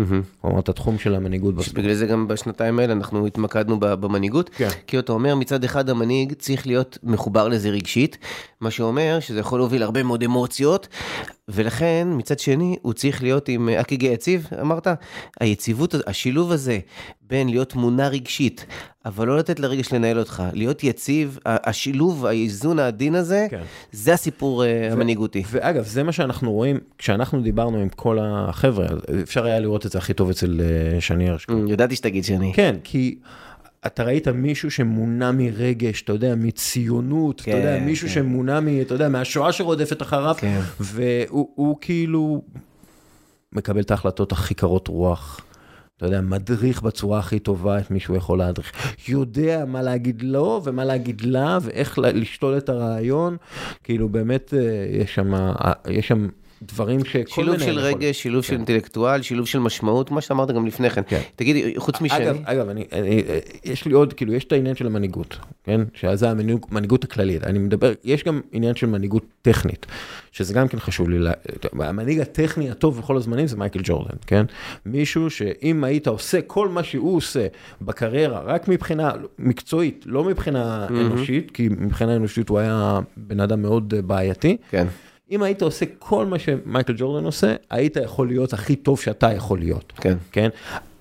העניין הוא שיש משהו, ואני, אני, אתה יודע, שנים של מחקרים וכאלה, וכל סקאוט שדיברתי איתו על זה, ויכול, במחקר של אוניברסיטת תל אביב, עלו על מגמה מעניינת בקרב קבוצות כדורסל, שיש שחקנים שקולים טוב יותר ברבע האחרון, כאילו ברבע בכדורסל. כן. אתה יודע, והם קולים טוב יותר ברבע האחרון בכל הגילאים. כלומר, מגיל, מהבוגרים, מהילדים, בתיכונים, מסתכלים אחורה על הדברים ואומרים, וואי, הוא קולע טוב יותר ברבע הרביעי. כלומר, ביום, ב-אחת, שתיים, שלוש הוא קולע חמישים אחוז, ברבע הרביעי הוא קולע חמישים וחמישה אחוז, שישים אחוז, זה לא משנה. כן. ואתה יודע, זה, זה, אם אתה מסתכל על ה-אן בי איי, זה לא משנה אם הוא רוקי, או אם הוא uh, שחקן שנה שישית, או שחקן שנה שלוש עשרה. זה תמיד נכון. כלומר, אתה, אתה מוצא את השחקנים שקולים טוב יותר ברבע האחרון, אתה מוצא את המנהיגים הטכניים שלך. Mm-hmm. Um, אגב, המחקר עלה שאפשר גם לשפר את זה, או שזה משהו שהוא... Uh, זהו. זה, זה, זה די קבוע. וואו. זה די קבוע. קצת כי, מבאס גם. כי, עכשיו, אם, אתה יודע, אם אתה מסתכל למשל על ג'יימס הרדן, כן? mm-hmm. הוא באמת, אתה יודע, שחקן מעולה, שחקן אדיר, כאילו היסטורי. כאילו, אם אתה מסתכל רק על הנתונים שלו, אתה אומר, וואו, הוא אחד מהטובים ביותר. אני לא סובל אותו. כן, אבל ברגעים, פשוט, אתה רואה, ברג, ברגעים המכריעים של כל עונה, כל עונה, כן? הוא נחנק. Mm-hmm. הוא לא פוגע. או הנתונים שלו הם לא טובים כמו הנתונים שלו ב-אחת, שתיים, שלוש. עכשיו, בגלל, אתה יודע, הוא פשוט נעלם ברגעים המכריעים. נעלם ברגעים המאחרים. כאילו ג'יימס הרדן שאנחנו מכירים, הדומיננטי, נעלם ברגעים המאחרים. עכשיו, הנתונים לא יכולים לרמות פה. כן? אז אם, אם אתה אומר לי, טוב, איזה קבוצה אתה בונה? כן? אז אני רוצה, קודם כל, מנהיגים. אני רוצה מנהיגים, ואני רוצה אנשים שברבע האחרון אתה רואה שיפור בקליעה שלהם. ו... אתה יודע, אפשר לדבר על, עד, עד מחרתיים, אתה יודע, אתלטיות וכזה, זה לא משנה לי. זה, כאילו, זה באמת לא משנה לי. תן לי את האנשים האלה שאני יכול לראות בעיניים שהם מנהיגים טובים, שיש להם את הבסיס הזה, שהם למדו בבית ספר שלימד אותם את זה, כאילו בבית ספר כדורסל שלימד אותם את זה, ותן לי את החבר'ה ש, שקולים טוב ברבע הרביעי. Mm. אם זה הולך ביחד, אז זה הכי טוב, כן? ניקולה יוקיץ' כזה, זה הכי טוב. אבל כאילו... אין הרבה כאלה. אין הרבה כאלה, ניקולה יוקיץ' באמת. וכאילו, אתה אומר, תן לי קבוצה של כולם מנהיגים, אז לפי שאתה מגדיר מנהיג, זה גם לא יגיע למקומות של קרבות אלפא, כי בהגדרה הם צריכים להיות עסוקים באחר. אין דבר כזה אלפא. אחד מהאלפא, זה ביטוי של גברים רעילים. אני אלפא. אני טורף על, כן? אני פה כדי אה, אה, להשמיד אתכם ולקחת את הנשים שלכם. זה, זה אלפא, כן? לפי התפיסה שלהם. אין אלפא. אה, ואגב, גם בזאבים שהם אה, קשורים לכלבים, שהם קשורים לאבולוציה האנושית, אין אלפא. ומי שמוביל את הלהקת זאבים, זה בדרך כלל הזאבים, הזאב שהולך אחרון. כי? כי הוא בודק שכל השאר בסדר. אהה. יש חוסר הבנה של מה זה אלפא, או מה זה מנהיג. וזה, אנחנו רואים איך זה משפיע על הפוליטיקה העולמית. שחושבים שבן אדם, ליצן כמו דונלד טראמפ, הוא מנהיג. לא יודע, אפילו הוא לא מדבר טוב. הוא מקשקש, כן? אבל הפופוליזם שלו, הוא כאילו אומר מה שכולם חושבים. הוא פונה, אתה יודע, לגזענות ולהומופוביה ולה, אתה יודע, לאנשים האלה, והם... ה-ארבעים אחוז האלה מסך הגברים, כן, נגיד את זה ככה, זה, זה המספרים בדרך כלל בעולם, הם פשוט, בגלל שהם לא מבינים כלום, בגלל שהם לא מבינים מה זה מנהיגות, בגלל שהם לא מבינים מה זה חברה מתפקדת, קבוצה מתפקדת, הם, הם הולכים אחריו. כלומר, אתה אומר, זה שיודע, הוא מאוד קריזמטי ויודע לסחוף אחריו, אבל כל מה שמניע אותו, זה לה, להש... להקטין את האחר כדי שהוא יגדל, כן. זה בהגדרה שלך אנטי, אנטי מנהיג, ולכן אתה יכול שכל החברים בקבוצה שלך יהיו מנהיגים, ואתה לא תיקלע לקרבות אגו, נהפוך הוא. האגו הקבוצתי הוא זה שמוביל, לא אגו, הקבוצה היא הדבר. המנהיגים הגדולים לאורך ההיסטוריה לא ניסו להנהיג טכנית. לא ניסו בדרך כלל. ביל ראסל, שהוא לפי דעתי המנהיג הגדול בהיסטוריה, והמספרים מוכיחים את זה, הוא אמר, אני לא קולע טוב, אבל אני כן תופס ריבאונד טוב. אז הוא דיבר עם בוב קוזי ועם הנדו ומי שזה לא יהיה, הוא אמר להם, חבר'ה, אני אעזור לכם לקלוע. אתם תעזרו לי בהגנה, אני אעזור לכם לקלוע, כן? ואתם, אני אעזור לכם להיות כוכבים. שגם יוקיץ' הוא כזה. בדיוק. עכשיו, אחד מהדברים שיוקיץ' אמר, יוקיץ' אמר זה, ובעיניי, אתה יודע, זה כאילו מראה את הרמת החשיבה שלו. והוא... שהוא מתרבות אחרת לחלוטין מהתרבות האמריקאית, דרך אגב, הוא מתרבות טיפה שונה מהתרבות הסרבית, כי הוא מצפון סרביה. כן, מכפר קטן. כן, בסדר, אני יכול להיכנס לעומק של יוקיץ', אבל לא נעשה את זה עכשיו. הוא אומר, אם אתה רוצה להצליח, אתה צריך להיות רע. כלומר, גרוע. ואז אתה צריך להיות טוב. אז, כשאתה טוב, אתה צריך להיכשל. אז, כשאתה נכשל, אתה צריך להבין מה לעשות. אין קיצורי דרך, זה מסע. ניסיון זה לא מה שקרה לך, זה מה שאתה לומד ממה שקרה לך. יפה. ואחד מהדברים שמנהיגות רעה עושה, זה נכשלת, זהו, לך הביתה. נכשלת, אתה אפס. לך מפה. מי אתה? אני האלפה. נכשלת, תעוף לי מהקבוצה. וזה, תראה כמה פעמים, כן, כמה פעמים, אתה רואה מאמנים, שנכשלים, ואז מעיפים אותם, ובגלל שהם טובים, הם, הם, בגלל שהם אנשים טובים, בגלל שהם מבינים טוב, הם מגיעים למקום טוב אחר, ואז הם מרסקים את היריבות. אבל שוב, זה... אם מישהו נכשל, כן, אם מישהו נכשל, הוא נכשל, למרות שהוא עשה את הדברים כמו שצריך, זה קורה, זה בסדר. כמה, כמה אנשים בספורט חושבים ככה? כן, אתה יודע שיש ספר שלא יודע אם קראת, ממליץ לך, הוא יחסית חדש גם בעברית יצא, של סיימון סינק, אנחנו הזכרנו אותו פעם, המשחק האינסופי, שהוא בדיוק מדבר על הדבר הזה, של אני מצליח לא כי אני מרסק את האחר, וכל הסיפור הזה של תהליך של למידה, וללמוד ולהשתפר, וזה הלך רוח, זה state of mind שבעצם מאפיין את המנהיגים הגדולים. אני אגיד לך משהו, זה נשמע קצת מגוחך, יש סדרה אמריקאית שנקראת סילטים, והיא מתבססת הרבה מאוד על עבודה של, גם של סיימון סינק וגם של ג'וג'ו ווילוק וחבר'ה שכתבו את Extreme Ownership, על מערכת יחסים בין גברים, עם, אתה יודע, עם היררכיה ברורה, יש מפקד צוות, יש זה, והם עושים שם הרבה מאוד קטעים, שממש לקוחים מהספרים, שהספרים מבוססים על דברים אמיתיים שקרו בשטח. ואחד מהדברים שמראים שם במנהיגות של, של, של המפקד הצוות, זה שהוא צריך הרבה פעמים, הוא מונע מרגש כלשהו, והוא צריך את המנהיגים האחרים שיחזירו אותו למקום. שיגידו לו, היי, בוא, בוא נהיה אמיתי עם רגע, אתה עושה את זה ככה וככה וככה. ואז אתה רואה, אוקיי, נכון, אז, טעיתי, בואו נעשה את זה כמו שאתם אומרים. או טעיתי, לא הייתי צריך לעשות את זה, פגעתי בצוות. אז מהדברים, מהסדרה הזאת אפשר ללמוד הרבה על מה זו מנהיגות בריאה. של, דרך אגב, אין גברי אלפא יותר מהחבר'ה של השייטת האמריקאית. זה האנשים הכי חזקים בעולם, הכי קשוחים בעולם. הם ייקחו במכות, כן? הם overpower, כמעט כל בן אדם בעולם, כן? והם שמה מדברים אחד עם השני, כאילו, ב, ב, ב, עם אמת, הם מבינים שהם טועים, הם יודעים שהם טועים, הם לומדים מטעויות, ואתה, אתה פשוט רואה את התרבות בארגונים שיש שם אנשים כאלה חזקים מאוד, שעובדים עבור הצוות, מקשיבים לצוות, אמפתיים לצוות, מבינים את הצוות, זה כאילו האידיאל. כן. עכשיו, מחקרית, כן? אפרופו אלפא וכאלה, מחקרית.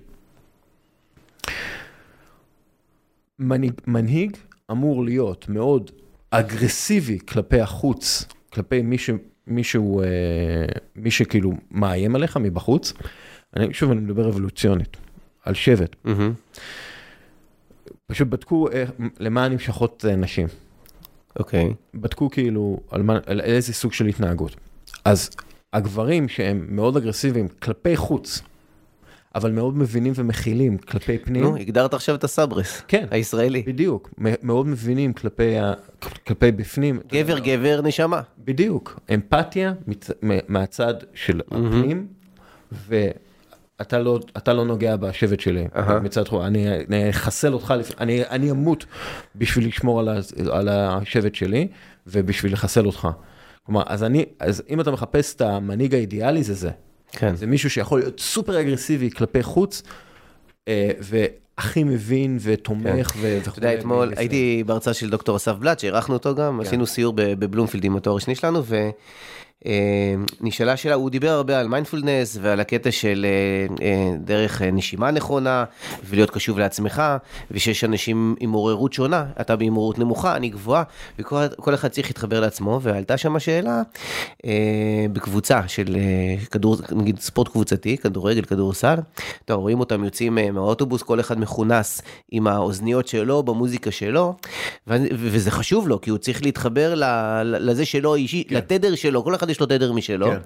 ואז עלתה השאלה, אם כל אחד עשו כל כך בעצמו, איך אתה מצליח לייצר את הביחד? כי... זה בדיוק זה. זה, זה... זה בדיוק זה. איזיה תומאס אמר, באליפויות זוכים על אוטובוסים. Mm. ואם אתה מסתכל למשל על צרפת אלפיים שמונה עשרה, צרפת אלפיים שמונה עשרה, הקבוצה שזכתה במונדיאל, mm-hmm. אתה, הם כל הזמן העלו סרטונים שלהם מהאוטובוסים. פאן ובלגן ומוזיקה, ואנטואן גריזמן עושה שטויות, ו, וזה כאילו קבוצת ספורט, כן. כן? שמגיעה ככה. עכשיו, בצרפת זה, זה קריטי, כי במונדיאל אלפיים ועשר, הם כולם היו עם האוזניות שלהם, ירדו מהאוטובוס, אף אחד לא דיבר עם אף אחד, היה להם ריבים על מי יושב איפה וכאלה. כן. אתה יודע איפה ראית את זה בארץ? ואגב, אלפיים ועשר היו קבוצה מוכשרת בהרבה מאשר אלפיים שמונה עשרה לדעת. אבל ביחד, ב-שמונה עשרה. ראיתי את זה, עשיתי את המחקר, אחד המועדונים היה פול באר שבע, וכשברק היה שם, והכניסו אותי שם לישיבת צוות לפני אימון, וממש ראיתי את זה, בדיוק מה שאתה אומר. היה שם, הייתי בהלם, היה שם פאן ברמות, כאילו צחוקים, חבל על הזמן. אמרתי לציבונה, מה זה השכונה? מה זה השכונה הזאת? אבל בסוף לברק היה חשוב להוציא איזה משהו, לעשות איזה תאום ביניהם. ראית אחר כך באימון, אחד לאחד מה שנאמר שם, והכל בצורה מאוד מתודית, שיטתית. אתה יודע איפה עוד רואים? כל כך היה יפה לראות את המאחורי הקלעים, ואז דיברת על חדר הלבשה המקצועי, ש- ש- שיש גם חד... עוד חדר הלבשה, וזה המקצועי, והיום אני חושב, כולם יודעים שחלק מהקסם של ברק, זה הצוותיות שהוא מייצר. כן. אבל אתה יודע איפה עוד אפשר היה לראות את זה? שכונה מצד אחד, משהו שנראה כמו שכונה מצד אחד, אבל זה כאילו הכי מקצועי בעולם, גולדן סטייט ווריורס, סטיב קר. מוזיקה באימונים, כל אחד עושה מה שהוא רוצה, זה נראה כזה, אתה יודע, כל אחד עושה מה שהוא רוצה, זה נראה שכונה. אבל אז כשמגיעים לביזנס אנד, זה הכי ביזנס אנד. עכשיו יש איזה משהו, שאני חושב שזה נכון, כאילו, בכלל, כשאנחנו מדברים על מנהיגות בספורט, זה משהו שכאילו, אה, הבאתי דווקא מסיירת מטכ"ל. והתפיסה של אה, גשטלט, mm-hmm. הפסיכולוגית גשטלט. Mm-hmm. גשטלט זה כאילו, זה אסכולה בפסיכולוגיה, ש, שהתפיסה שלה, העיקרון התפעולי של החשיבה, אה, הוא הוליסטי. Mm-hmm. כלומר, אה, העיקרון של גשטלט זה שבני אדם בנויים מהמון תבניות, אותן הם אספו לאורך החיים שלהם, כאילו חוויות, זיכרונות, פרשנויות של חוויות עבר שלהם, אפילו דעות של אחרים נכנסות לתוך הבליל הזה של הגשטלט, וזה אומר שאין זיכרון שלא משפיע על עיבוד חוויה, ואין תחושה מנותקת מתחושת העבר. כן. אוקיי? עכשיו, זה נכון מאוד גם לקבוצות. כאילו כל הפילטרים שלך הם סביב ההיסטוריה שלך. בדיוק, אתה כאילו... עכשיו ייפול פה אה, מנורה, אתה תיקח את זה בצורה אחת, כן. אני אקח את זה בצורה mm-hmm. אחת, אוקיי? כי למרות שקרה לנו אותו דבר, באותו מקום, באותו הסיטואציה. כן. עכשיו, זה נכון מאוד גם לקבוצות. כאילו, מאחר שכל אדם הוא תבנית משתנה וייחודית, אה, זה, זה בעצם המשימה הכי גדולה בו. של ארגונים. זו המשימה הכי קשה של ארגונים וצוותים וקבוצות. לייצר תבנית קבוצתית? לייצר תבנית קבוצתית מכל האנשים השונים האלה. והמנהיגים הגדולים מצליחים לייצר, אתה יודע, קו מחשבה אחיד ויציב, שעוזר להגיע למטרות, שזה המטרות, זה, זה הספורט, והארגוני הספורט שעושים את זה הכי טוב, כאילו מייצרים את הגשטלט הכי טוב, הגשטלט הקבוצתי הכי טוב מכל הגשטלטים האחרים, הם גם הארגונים הכי מוצלחים בספורט. כלומר, זה, זה, אתה יודע, אפשר לקרוא לזה תרבות מועדון, או היט קולצ'ר, כמו שבארצות הברית קוראים לתרבות הזאת, שנוצרה על ידי פט ריילי במיימי היט. שפט ריילי מגיע עם כל הניסיון שלו, עם כל ההבנה שלו, עם כל הידע שלו באיך לנצח סדרות גמר, ודרך אגב גם איך להפסיד, הוא הפסיד גם בהרבה מאוד סדרות גמר, נגד ביל ראסל של, נגד בוסטון סלטיק של ביל ראסל וכל הדברים האלה, ואתה לוקח את כל הידע הזה, את כל הגשטלט הזה, ואתה מעביר אותו לארגון שלם. שכאן, אני חושב שיש עוד כל כך הרבה מה ללמוד, אתה מדבר, אני חושב שזה ביטוי שלך, או לא, לא זוכר, אדריכלי תרבות. כן. המאמן שהוא אדריכל תרבות, הוא צריך להבין שהוא אדריכל תרבות, והוא גם צריך להבין איך דה פקטו הוא עושה את האדריכלות תרבות הזאת. כן, כן. כן, זה תכנים כבר יותר מתקדמים. זה תכנים מאוד מתקדמים, אבל זה התכנים שאתה יודע, אתה צריך לגעת בהם. כן, תגיד, אתה, עזוב שני הצניעות וזה, אתה תופסת מעצמך מנהיג? לא. כי לצערי עבדתי לבד ב-חמש עשרה שנה האחרונות, עבדתי די לבד. כלומר, הייתי בעיתון, בתוך, בתוך ארגון, אבל לא הייתי בעמדת, אה, לא, לא קיבלתי מנדט, אה, מנהיגות. בתוך לה... הארגון שלך. כן, כן. אבל אני שואל, בקי, אתה, יש לך לא, קהילה. אני, אני, יש לי קהילה, אבל אני לא מנהיג שלהם, אני לא, אנחנו לא הולכים ביחד לאותה מטרה. אנחנו לא, אני לא, הם לא עובדים אצלי. אם, אם יהיה לי צוות וכאלה, אז אני יהיה מנהיג, כאילו, אני נהיג איך שאני... לא, אבל רואה. רבין, לא עבדתי אצל רבין, והוא היה מנהיג שלי. נכון, אבל כאילו, אתה בחרת ברבין, כאילו אתה, כאילו... לא, גם הקוראים, גם הקוראים בוחרים לקרוא אותך. בסדר, אבל הם לא בוחרים בי לתפקיד מנהיגותי, הם בוחרים בי לתפקיד פרשני. אני לא, תחשוב על זה. כן, אני לא רואה את עצמי כמנהיג במובן הזה. שוב, אם תיתן לי לנהל את הספורט במטה אשר, אז אני אפעל לפי כל העקרונות המנהיגותיים שלמדתי עליהם וחקרתי אותם. ואגב, עם כל הצניעות וזה, אני חושב שאני יכול להוסיף הרבה מאוד לכל ארגון ספורט, אבל אני לא רוצה לעבוד בספורט המקצועני.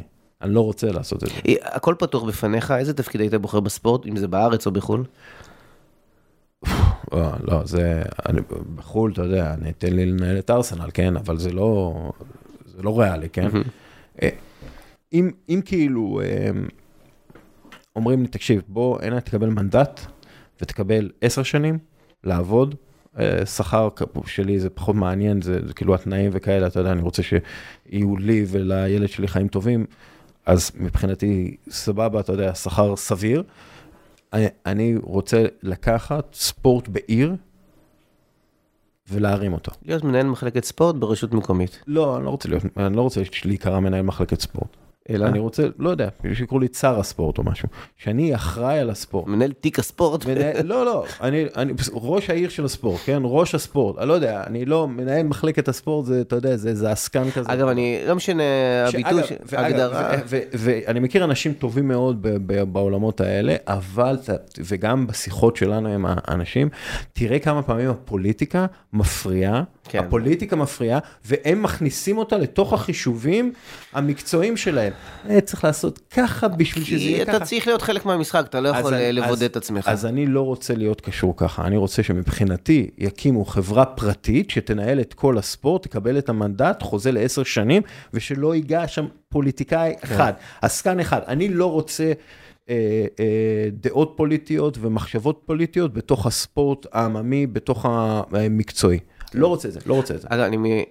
אני חושב שאחרי כבר על שלושה קורסים כאלה, שמנהלי מחלקות ספורט ברשות מקומיות, למרות שאתה לא מתחבר להגדרה ספציפית, ואני יכול להגיד לך ש... אני התחלתי וישר למעלה, בוועד האולימפי עם כל מיני יוזמות, לקח לי קצת זמן והבנתי, ובגלל זה אני מאוד מתחבר למה שאתה אומר, שהישות או הדבר שהכי משפיע על הספורט בארץ, זה שמה, ברשויות המקומיות. זה אותו אחד שאחרי זה... ויכול לעשות פלאים, ויכול סתם להעביר את הזמן. אבל הוא עצמו מוגבל אני, שוב, אני מכיר אנשים טובים. מ... הוא מוגבל על ידי עסקן, שהוא, תראה, אני לא יכול לתת לספורט ככה, כשאני נותן לחרדים ככה, אני לא יכול לתת לספורט זה, בגלל שהאהוב, ואם אני אתן ככה, אז גם אנשים מקבלו, אני לא רוצה, כאילו כל מיני דברים כאלה. טוב, אני עכשיו לוקח את התפקיד שלך, זמן, שאלות קצרות. אגב, יש לנו זמן, יש לנו, כאילו, אנחנו שעה ועשרים, אנחנו לפחות שעה וארבעים. אתה אומר, פרק פרידה, אנחנו יורים. מה זה משנה? גם אנחנו רוצים לדבר על תובנות שלקחנו מהדבר, נגיע לזה. אגב, אנחנו מדברים על תובנות. לא? כן, בסדר, נכון, כן, נכון, כן. האמת זה משולב בתוך כן. כבר. איך בוחרים אנשים לעבוד איתם? אני חושב שדיברתי על זה, על המנהיגות, על האדם, אוקיי. אז, אז אני חושב שזה... זה... טוב, איך יודעים שעושים עבודה גרועה? איך אתה יודע שאתה עשית עבודה גרועה? אתה יודע, זה הרבה פעמים, זה הרבה פעמים אני התחברתי לזה, אתה מרגיש את זה. אתה יודע שעשית עבודה גרועה. אם אתה אמיתי לעצמך, אתה יודע שעשית עבודה גרועה. דברים שאתה לא מוכן להתפשר עליהם. אתה יודע, כמעט כל הבעיות בספורט אה, נובעות מחמדנות.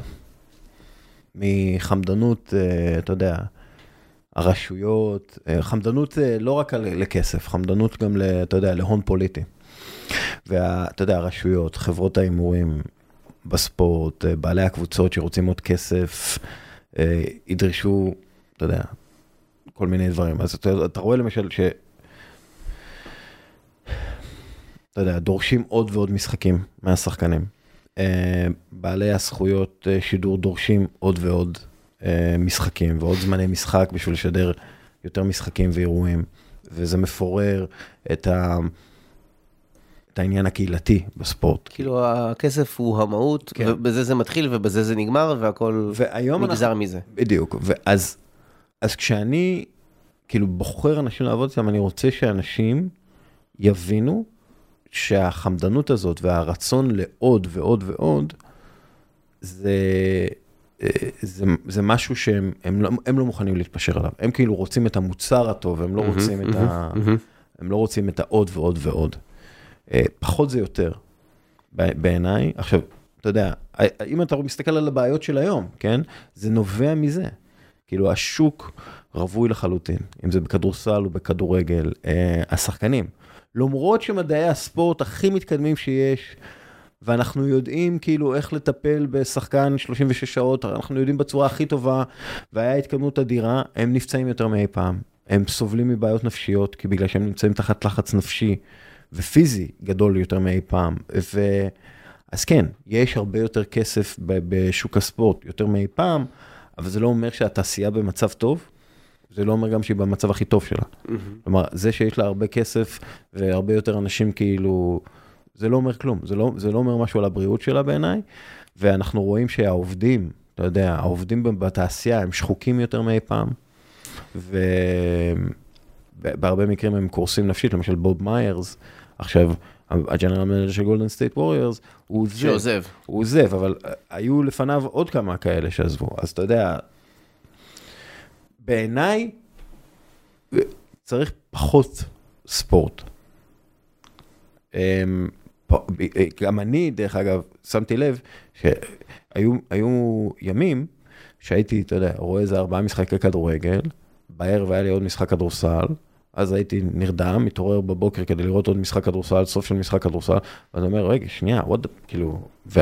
וואה, כאילו... תשמור על עצמך. כן. עכשיו, אתה יודע, אני מגיע ל-אן אף אל, שזה, שזה הליגת ספורט הכי עשירה בעולם, יש לה רק שבעה עשר מחזורים. כלומר, עכשיו יגידו, כן, ה-אן אף אל זה פוטבול, זה אחר. לא, אבל... כאילו בסופו של דבר, זה הליגה הכי עשירה בעולם, הליגה הכי מכניסה פר משחק, וזה הליגה הכי קצרה. כן. מבין כל הליגות הגדולות, כאילו, אתה יודע, האולימפיאדה, שזה האירוע ספורט הכי גדול, המונדיאל, שזה האירוע ספורט הכי גדול, הם מתקיימים כל ארבע שנים. אחת מהסיבות שהם האירועים הכי גדולים, זה בגלל שהם מתקיימים כל, כל ארבע שנים. כלומר... כאילו, קל לראות איך הופכים את המונדיאל לפעם בשנתיים, כן. ועוד יותר... כשאירוע ספורט הוא נדיר, אם זה משחק ליגה, או אם זה מונדיאל, ואם זה משחק ליגה הוא נדיר, אם הוא פעם בשבוע, אז הוא בעל משמעות גדולה יותר. וכשיש לך את המשמעות הזה, הזאת, זה הופך אותו ליותר מעניין. מה שדרך אגב, בטווח הארוך, הופך אותו ליותר מכניס. ויותר מספק עבור הצופים והספונסרים וכולי. כלומר, כל מה שיקרה זה רק יותר, בגלל שזה הופך להיות יותר מדי ויותר מדי, אז אתה מדבר הרבה על מצוקות נפשיות, אנחנו כנראה נראה מזה יותר. אגב, זה לא רק זה, זה לא רק, אתה יודע, ריבוי משחקים גורמים לפי דעתי להטיה ומחירת משחקים, אוקיי? כי ברגע, ברגע שהמשחק פחות חשוב, אז הסיכוי שהוא ימחר גדול יותר, כן? וכשיש יותר, יותר משחקים, כאילו קל יותר להשחית את האנשים, את הספורטאים. עכשיו, שוב, זה...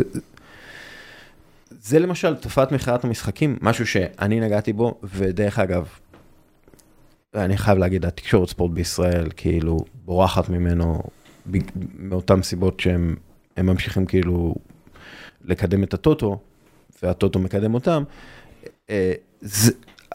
תופעת משחקים זה משהו שמספק כסף לארגוני פשע, מספק כסף לארגוני טרור,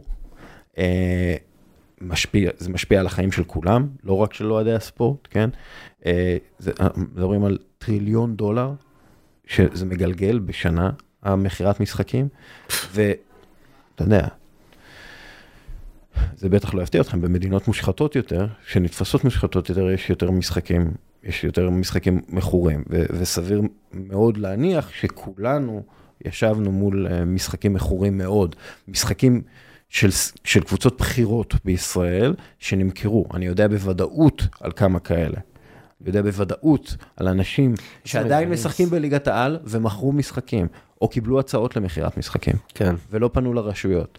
Mm-hmm. ואני יודע שההתאחדות לכדורגל עשתה הכל כדי שלא, לא להפוך את זה לסיפור גדול, כשרוני זינגר פרסמה את התחקיר שלה, שתחקיר דרך אגב, שזלזלו בו בערוץ הספורט וכאלה, זה התחקיר הכי חשוב שהיה בספורט הישראלי בשנים האחרונות, וזלזלו בו. זה גם כן אחד, אחד מהקשים האלה ששברו את הגב. כן, אני גם חושב על הספורטאי שהוא במשחק, ורצות לו בראש המחשבות שמוכרים אותי, ועומס של משחקים, ו, ו, ו. אני יכול להגיד לך גם בענפי נישה, כמו בדמינטון, יש עכשיו קצת תופעה, אני יודע את זה מהבן שלי, קנטו ממוטה, ועוד ספורטאים מאוד משמעותיים, שאומרים, אני, אני צריך חופש. אני, אני חייב קצת להתנתק מה, מהספורט, אני חייב אה, לאהוב מחדש את זה לפני שאני נכנס מחדש לדברים האלה, כי זה פשוט גומר על הנפש של הספורטאי, כן. כל הדברים שאתה מדבר. אה, מקור, מקור המוטיבציה שלך? די תיחסת לזה במובנים מסוימים, אבל... כן, אה... בוא נגיד שבמשך שנים המקור מוטיבציה שלי היה להיות, אה, אתה יודע, כתב הספורט הכי טוב שאני יכול להיות, mm. בשביל... אה... בשביל כאילו, כי, כי לא הייתי, לא הפכתי לכדורסלן שרציתי להיות. שזה בדיבור בינך לבין עצמך? כן. כי זה לא קשור לאיזה משמעות אתה מייצר לאחר וכו', זה, זה אתה עם עצמך. זה, זה אני, אמרתי... זה כאילו אגו מקצועי לגמרי. כן, כן, זה, אין פה זה, אני רציתי להיות כתב הספורט הכי טוב שיכול להיות, ועם השנים זה התפתח לזה שאני רואה את כל העיוותים האלה, והמקור, והמקור מוטיבציה הפך ל... בוא נתקן את העיוותים האלה, לא יכול להיות mm-hmm. שיש את העיוותים האלה. כן, עד שכבר אמרת די. כן.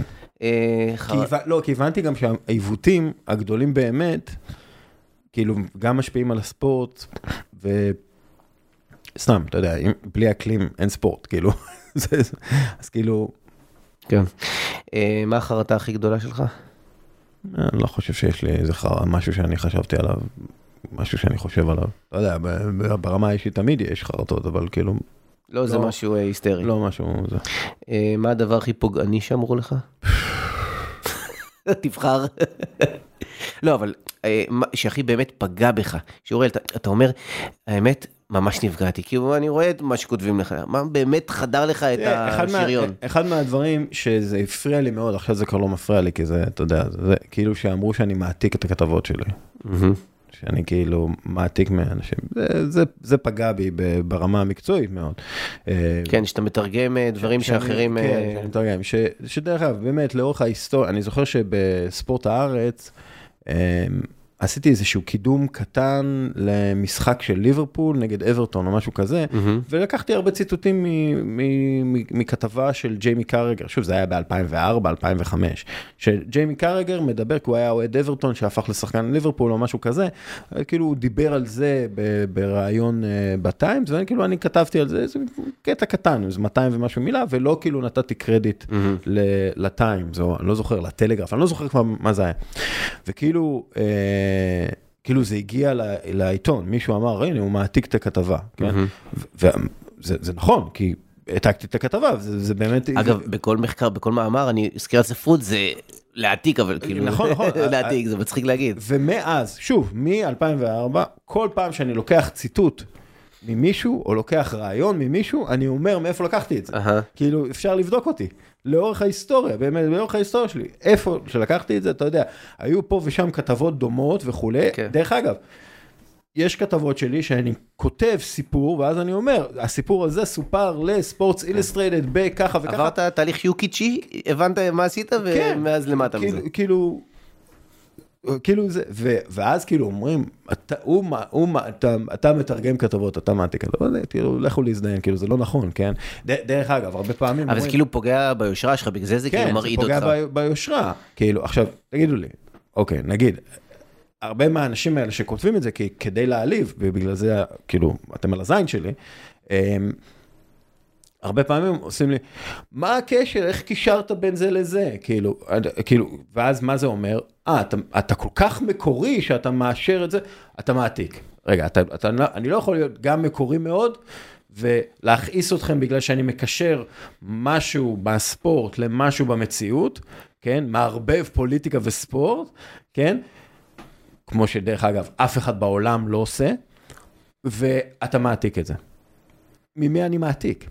דרך אגב, הדבר הכי קל בעולם, הכי קל בעולם, זה לראות אם אני מעתיק משהו. כי אם אני מעתיק משהו, זה קיים איפשהו, נכון? אז... באותרות המקור. באותרות המקור. כן. כן? ואם אתם מראים לי את המקור, אתם תראו, תראו, הנה, כתבתי, שלקחתי את זה מהכתבה הזאת והזאת ב-E S P N. כן. כאילו, אני בדרך כלל גם אני, בגלל שאני מכיר את האנשים האלה שכותבים, אז אני נותן קרדיט גם ל... אתה יודע, לכתב. כפי שרפאל הונינגשטיין כתב, כפי שג'ונתן ווילסון כתב. כן. כן? ודרך אגב, אני מפנה, הרבה פעמים אני מפנה, כאילו ממש עם, עם לינק, הרבה פעמים הפניתי עם לינק למקום. תגיד, אתה זרקת מזה מילה שם בתוכו, מה שאתה עושה, החיבורים וכל זה, אני לא מכיר, כן? אין בעולם עיתונאים שעושים את זה? אני לא מכיר מישהו שעשה טור כמו שלי בשלוש שנים האחרונות, ביתה במוח, שזה לקחת משהו מהספורט ולהשליך אותו על משהו שקורה בעולם. וההפך. לא, לא מכיר דבר כזה. בטח לא בטור שבועי. כן. טוב, אני יכול להגיד לך מהעולם של הייעוץ הארגוני, אני עושה את זה המון, וזה, כל פעם אני רואה שזה כל כך אה, עושה את זה לצד השני. כן, כן. אה, גם מי שלא כזה אוהב ספורט. אה, יש שאלה שאנחנו תמיד שאלנו, כל פעם ששאלנו אני הייתי מאוד מאוד אה, אה, סקרן לשמוע את התשובה, כי כנראה זה מעסיק כנראה גם אותי, אה, מורשת אישית. ואני אגיד לך למה זה מעסיק אותי, כי אה, מה באמת מניע אותנו? מה, מה הוא יושב שם בבסיס של זה? אז אני שואל אותך את זה, האם, האם מורשת אישית חשובה לך? אה, עד כמה? מה, מה זה אומר מבחינתך מורשת אישית? אתה יודע, זה גם כן משהו שמשתנה מאוד לאורך השנים. כי פעם חשבתי, כן, אתה יודע, אני רוצה להיות הכתב ספורט הכי טוב, אני רוצה להיות הגוט של כתבי הספורט. אבל זה לעצמך. כן, אבל זה, כאילו חשבתי שזה המורשת, כאילו, אנשים הזכירו אותי כזה. אהה. ובעיניי, באמת, כאילו, זה לא משנה. זה לא משנה, כי, כי אם, אם האקלים מתפורר, והאנושות תתפורר יחד עם האקלים, אז מה זה משנה מורשת אישית? יזכרו אותי עוד מאתיים שנה. זה אפוקליפטי. נכון. זה, זה, זה בעיניי זה.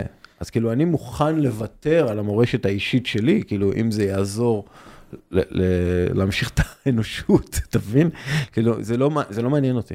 זה לא מעניין אותי, כי המורשת האישית שלי זה הבן שלי, כן? זה המורשת האישית שלי. ואני רוצה שיהיה לו עולם לא מתפורר. וזה מה שמניע אותי, כאילו, זה ה...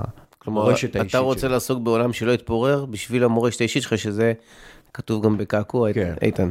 כן. אז אפרופו בן, האם אתה כבן שלוש עשרה היית אוהב את מה שאתה עכשיו? כן. אני חושב שכן. כאילו, הייתי מעדיף להיות, אתה יודע, שחקן אן בי איי, או שחקן, עכשיו עוזר מאמן אן בי איי, אתה יודע, אחרי הקריירה שלי, אבל לא. אז אם לא, זה סבבה לך. זה סבבה. שוב, אני התחלתי לעבוד בעיתונות הספורט בגיל שש עשרה. בגיל שש עשרה התחלתי לעבוד בעיתונות הספורט. מגיל שש עשרה אין לי שבת פנויה, אני אומר את זה. אתה כמו כדורגלן שפורש עכשיו. כן. איך הייתה לך השבת האחרונה? יצאתי עם אשתי, אכלנו. עכשיו תגיד את האמת, בשבועיים אחרי שזה, הסתכלת על משחקים? לא. האמת היא כן, ראיתי אנדורה ישראל, אבל זה היה באמת מזעזע, ולא היה שום דבר אחר לראות בטלוויזיה. זה היה נורא. היה משחק נורא. אמרתי, מזל שאני עוזב את זה. מזל שאני לא צריך לכתוב את זה. אבי גלעד שהלך לי סטטיסטיקה, זה היית צריך לראות. טוב, עצה אחת לחיים. אגב, שנייה, סטטיסטיקות מתקדמות. הרבה פעמים אומרים לי שאני כאילו הכנסתי את הלינגו הזה, של הסטטיסטיקות המתקדמות. וזה נכון, כאילו אקס ג'י וכאלה זה באמת משהו שאני דחפתי, לא רק אני, אבל גם אני, אני דחפתי. וסטטיסטיקות מתקדמות זה מעולה, כן? אבל זה חייב להיות כלי לקבלת החלטות נכונות יותר לגבי אנשים. כלומר, זה לא לקבל החלטות על אנשים. אם אתה מבין מה אני אומר, כאילו האלמנט, האלמנט האנושי עדיין מנצח משחקים. ולכן, למשל, אוקלנד אייז, שהמציאו את המאניבול ואת הסטטיסטיקות המתכוונות, רשמו שיאים בעונת הבייסבול הרגילה, עם, עם התקציב הכי קטן, בגלל, דרך אגב, בגלל זה זה מאניבול, כן? כן. זה, זה, זה חוסך לה כסף. בזכות, הם הצליחו לעשות את זה בזכות סטטיסטיקות מתקדמות, ובאמת היה להם קבוצה זולה ומעולה, אבל בפלייאוף הקבוצה קשלה. ובפלייאוף, כאילו, יש הבדל, ו- וזה מחזיר אותנו לעניין הזה של הקלעים ברבע הרביעי, mm-hmm. כי יש הבדל בין אה, שחקן מעולה בעונה הסדירה, לבין שחקן מעולה שמתמודד טוב יותר עם הלחץ הגדול שיש בפלייאוף. אוקיי? ו, ו, ופה הסטטיק, כל הסטטיסטיקות המתקדמות בעולם לא יעזרו לך להבין אנשים טוב יותר, לזהות אנשים טוב יותר, ו-איי איי לא יעזור לך להבין אנשים טוב יותר, להבין, להסתכל לתוך הבן אדם בעיניים ולהבין שיש לו את זה.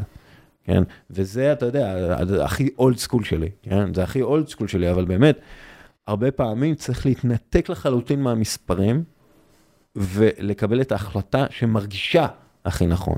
כאילו אינטואיציה, אינטואיציה מוחלטת, כאילו תן לבטן שלך לקבל את ההחלטה. בסרטון שעשית הסיום של כלכליסט, שאמרת גם היה יחליף אותך, אותך ואותך, שאגב סרטון, וואו, באמת כאילו שפו. מי שלא ראה שיראה, אבל אני ממליץ. מה יחסך באמת עם ה-איי איי? אתה בר החלפה או האינטואיציות ומה שאמרת? אני לא בר החלפה, בגלל ש...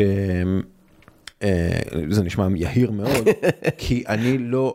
כי אני קודם כל מכיר את זה, ואני אשתמש ב-איי איי, וה-איי איי יעזור לי.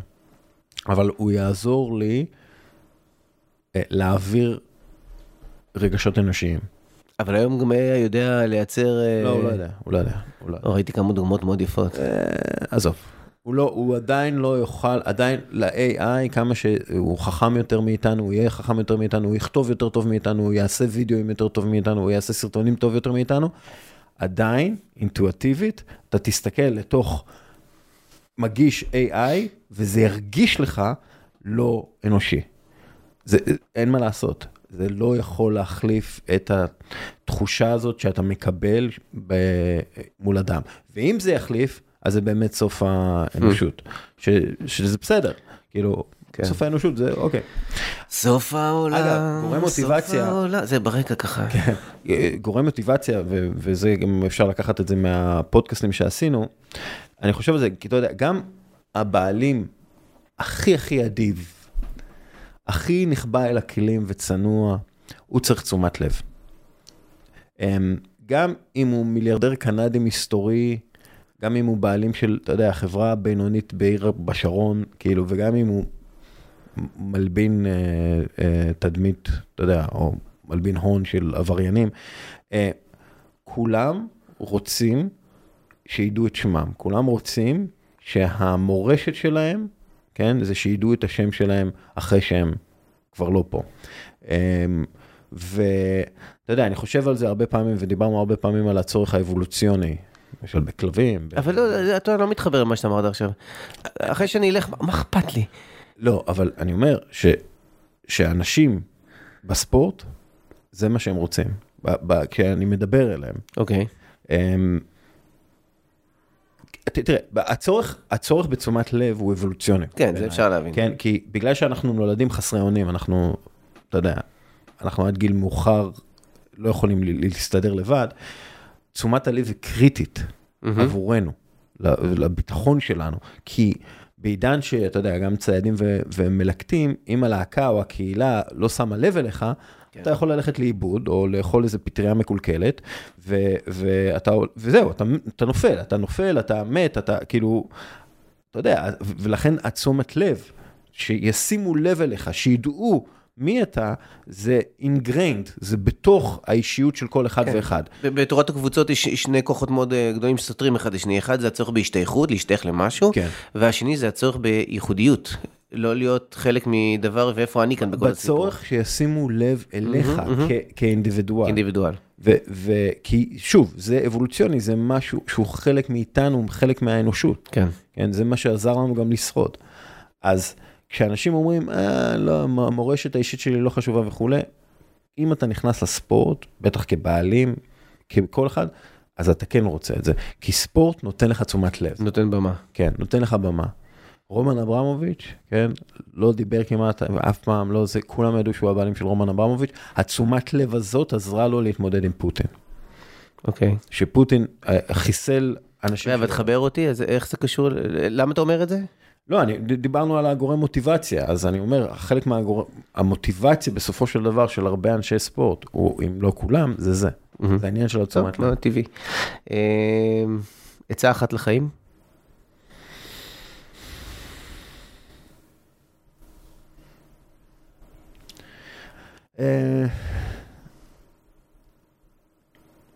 תשקיע בתשתיות. אני... זה גם, זה גם אישי וזה גם לאומי, כן? כאילו, התקרה שלך, במיוחד בספורט, אבל לא רק בספורט, בכלל. ודיברנו על זה לפני, על העניין של החינוך. התקרה שלך מוגדרת לפי כמה שאתה משקיע בשורשים שלך. לפי כמה שאתה משקיע את השורשים. לפי כמה כסף אתה משקיע במגע הראשוני שלך עם משהו.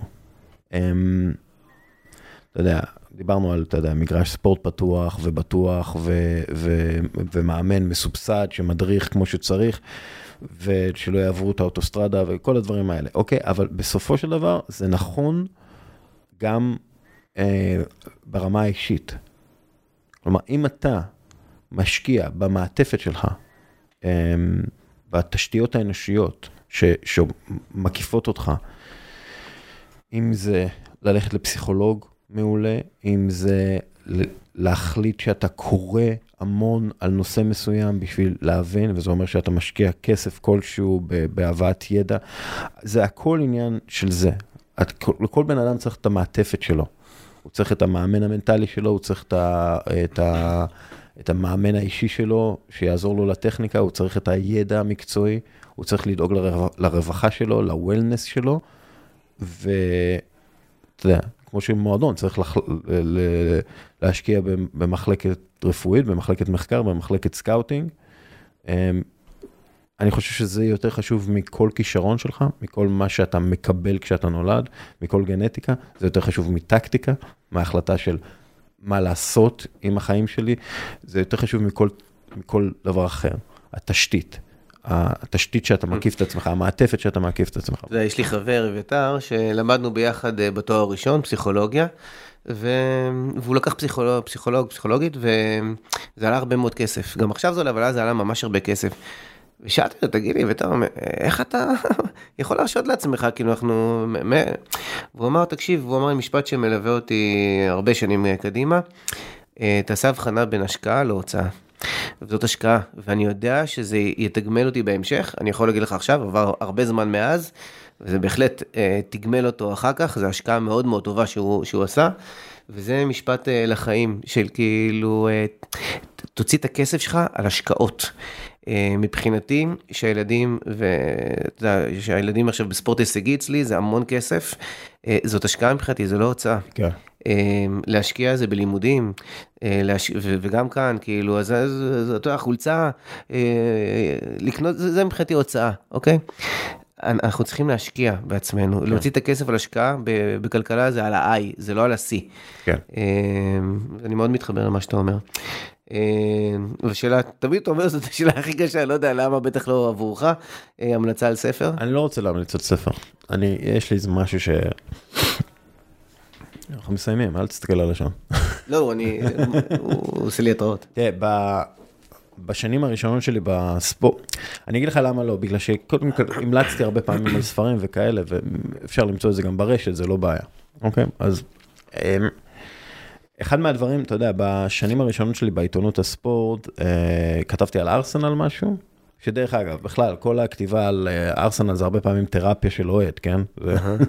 אבל הזכרתי את זה שפיליפ סנדרוס, שהוא היה בלם שוויצרי צעיר, אה, עשוי לקבל במקום בהרכב, במקום סול קמבל, שהוא היה בלם אנגלי וותיק ו- ו- ומעולה, אבל אה, כתבתי את זה, וכתבתי כאילו שהוא אלגנטי או משהו כזה, ולמערכת אז הגיע מייל מאוהד שדרש את פיטוריי. מתי אתם מפטרים את אוריאל דסקל? בגלל שכתבתי על זה שסנדרוס עשוי להחליף את סול קמבל. אוקיי. זו הייתה הפעם הראשונה שדרשו את פיטוריי בגלל משהו שרגיל לחלוטין שכתבתי, זה קרה עוד כמה וכמה פעמים. עכשיו, אתה יודע, אוהדי ספורט רוצים להיות כתבי ספורט, וכולם חושבים שהם יכולים להיות כתבי ספורט טובים, יותר מהקיימים, כולם.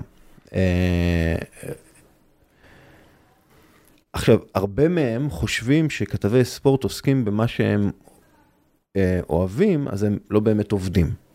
כי הם עושים, הם עוסקים בספורט, כולם רוצים לעשות את זה, וזה פשוט מסקנות לא נכונות, כאילו, זה פשוט מסקנה לא נכונה, כי ההנחה שכתב ספורט לא עובד... מה זה שטות זאת? זה התחושה, כי... ואני אגיד לך משהו גם, אתה יודע, גם בתוך המשפחה שלי, כאילו, היום הרבה פעמים, טוב, אתה כתב ספורט, אתה כאילו... לא לקחו אותך ברצינות. כן, לא, אתה כתב ספורט, אז כאילו, אז, זה לא שאתה הולך לעבוד ביום שבת, אתה הולך לראות משחקים, זה מה שאתה בכל מקרה היית עושה את זה, כן? אז זה, התחוש, זה, זה הרבה פעמים התחושה שקיבלתי, גם בתוך המשפחה הקרובה שלי, כן? ואני בטוח שהרבה כתבי ספורט מרגישים את זה, וזה, אתה יודע, זה מגיע כאילו מהפתגם של קונפוציוס, לפני אלפיים וחמש מאות שנה, שכאילו תבחר עבודה שאתה אוהב, ואז לא תצטרך לעבוד יום, יום בחייך, כן? וזה גם כן מסקנה מוטעת. כי אהבה לא מספיקה. אוקיי? אהבה פשוט לא מספיקה. יש מאות מיליונים שאוהבים ספורט, אפילו מיליארדים, שאוהבים ספורט, ואוהבים את הענף שלהם, והם הכי אוהבים את זה בעולם, והם חושבים שהם יכולים לכתוב על זה, אבל הם לא. ובשביל שהם יוכלו לכתוב על זה ולתת תוכן אמיתי וערך אמיתי, הם צריכים לעבוד מאוד קשה.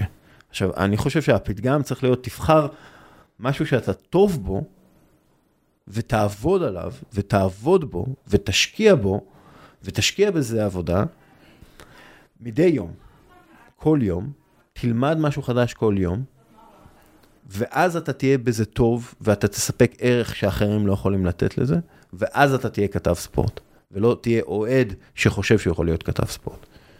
הם, כולם באו מאהבה, בענף הזה. כולם, בהתחלה. עם השנים זה משתנה, כן? הם, והענף הזה בכלל, באופן, באופן כללי, התעשייה ותקשורת הספורט, זה ב... אתה יודע... האבולוציה היא מהירה וחסרת רחמים. כאילו, מי שהיה פעם רלוונטי, כבר לא רלוונטי מחר. דרך אגב, אחת מהסיבות שאני עוזב את הפודקאסט, זה שפשוט יש, אני הייתי... המון פודקאסטים. המון פודקאסטים. המון פודקאסטים. אני הייתי פעם, אחד משניים, שלושה פודקאסטים על ספורט, והיה לי יתרון בשוק. היום אין לי שום יתרון בשוק. כן? אז אני פשוט עוזב את זה, כי... אין לי איך להתחרות עם זה, אני לא יכול להתחרות עם וואן, אני לא יכול להתחרות עם ספורט חמש, זה מאמץ כאילו שבסופו של דבר אני יכול לספק מה שאני יכול לספק, וזהו. אגב, מה שאתה אמרת, תעבוד במשהו שאתה אוהב, ותמצא במה אתה טוב, ותעבוד שם קשה, זה חלק ממודל שאני חושב שקרין סנדל דיברה עליו, אם אני זוכר נכון, נקרא איקיגאי, שמודל יפני, שיש עוד שתי שאלות, לא, לא נרחיב עכשיו, אבל טובת המאזינים, תעשו ככה דאבל קליק על זה, כל פעם שאני מדבר על זה, זה מה זה גורם לסטודנטים, גורם להם לפתוח את הראש, ולשאול את עצמך איפה, איפה נכון לי להיות. נכון.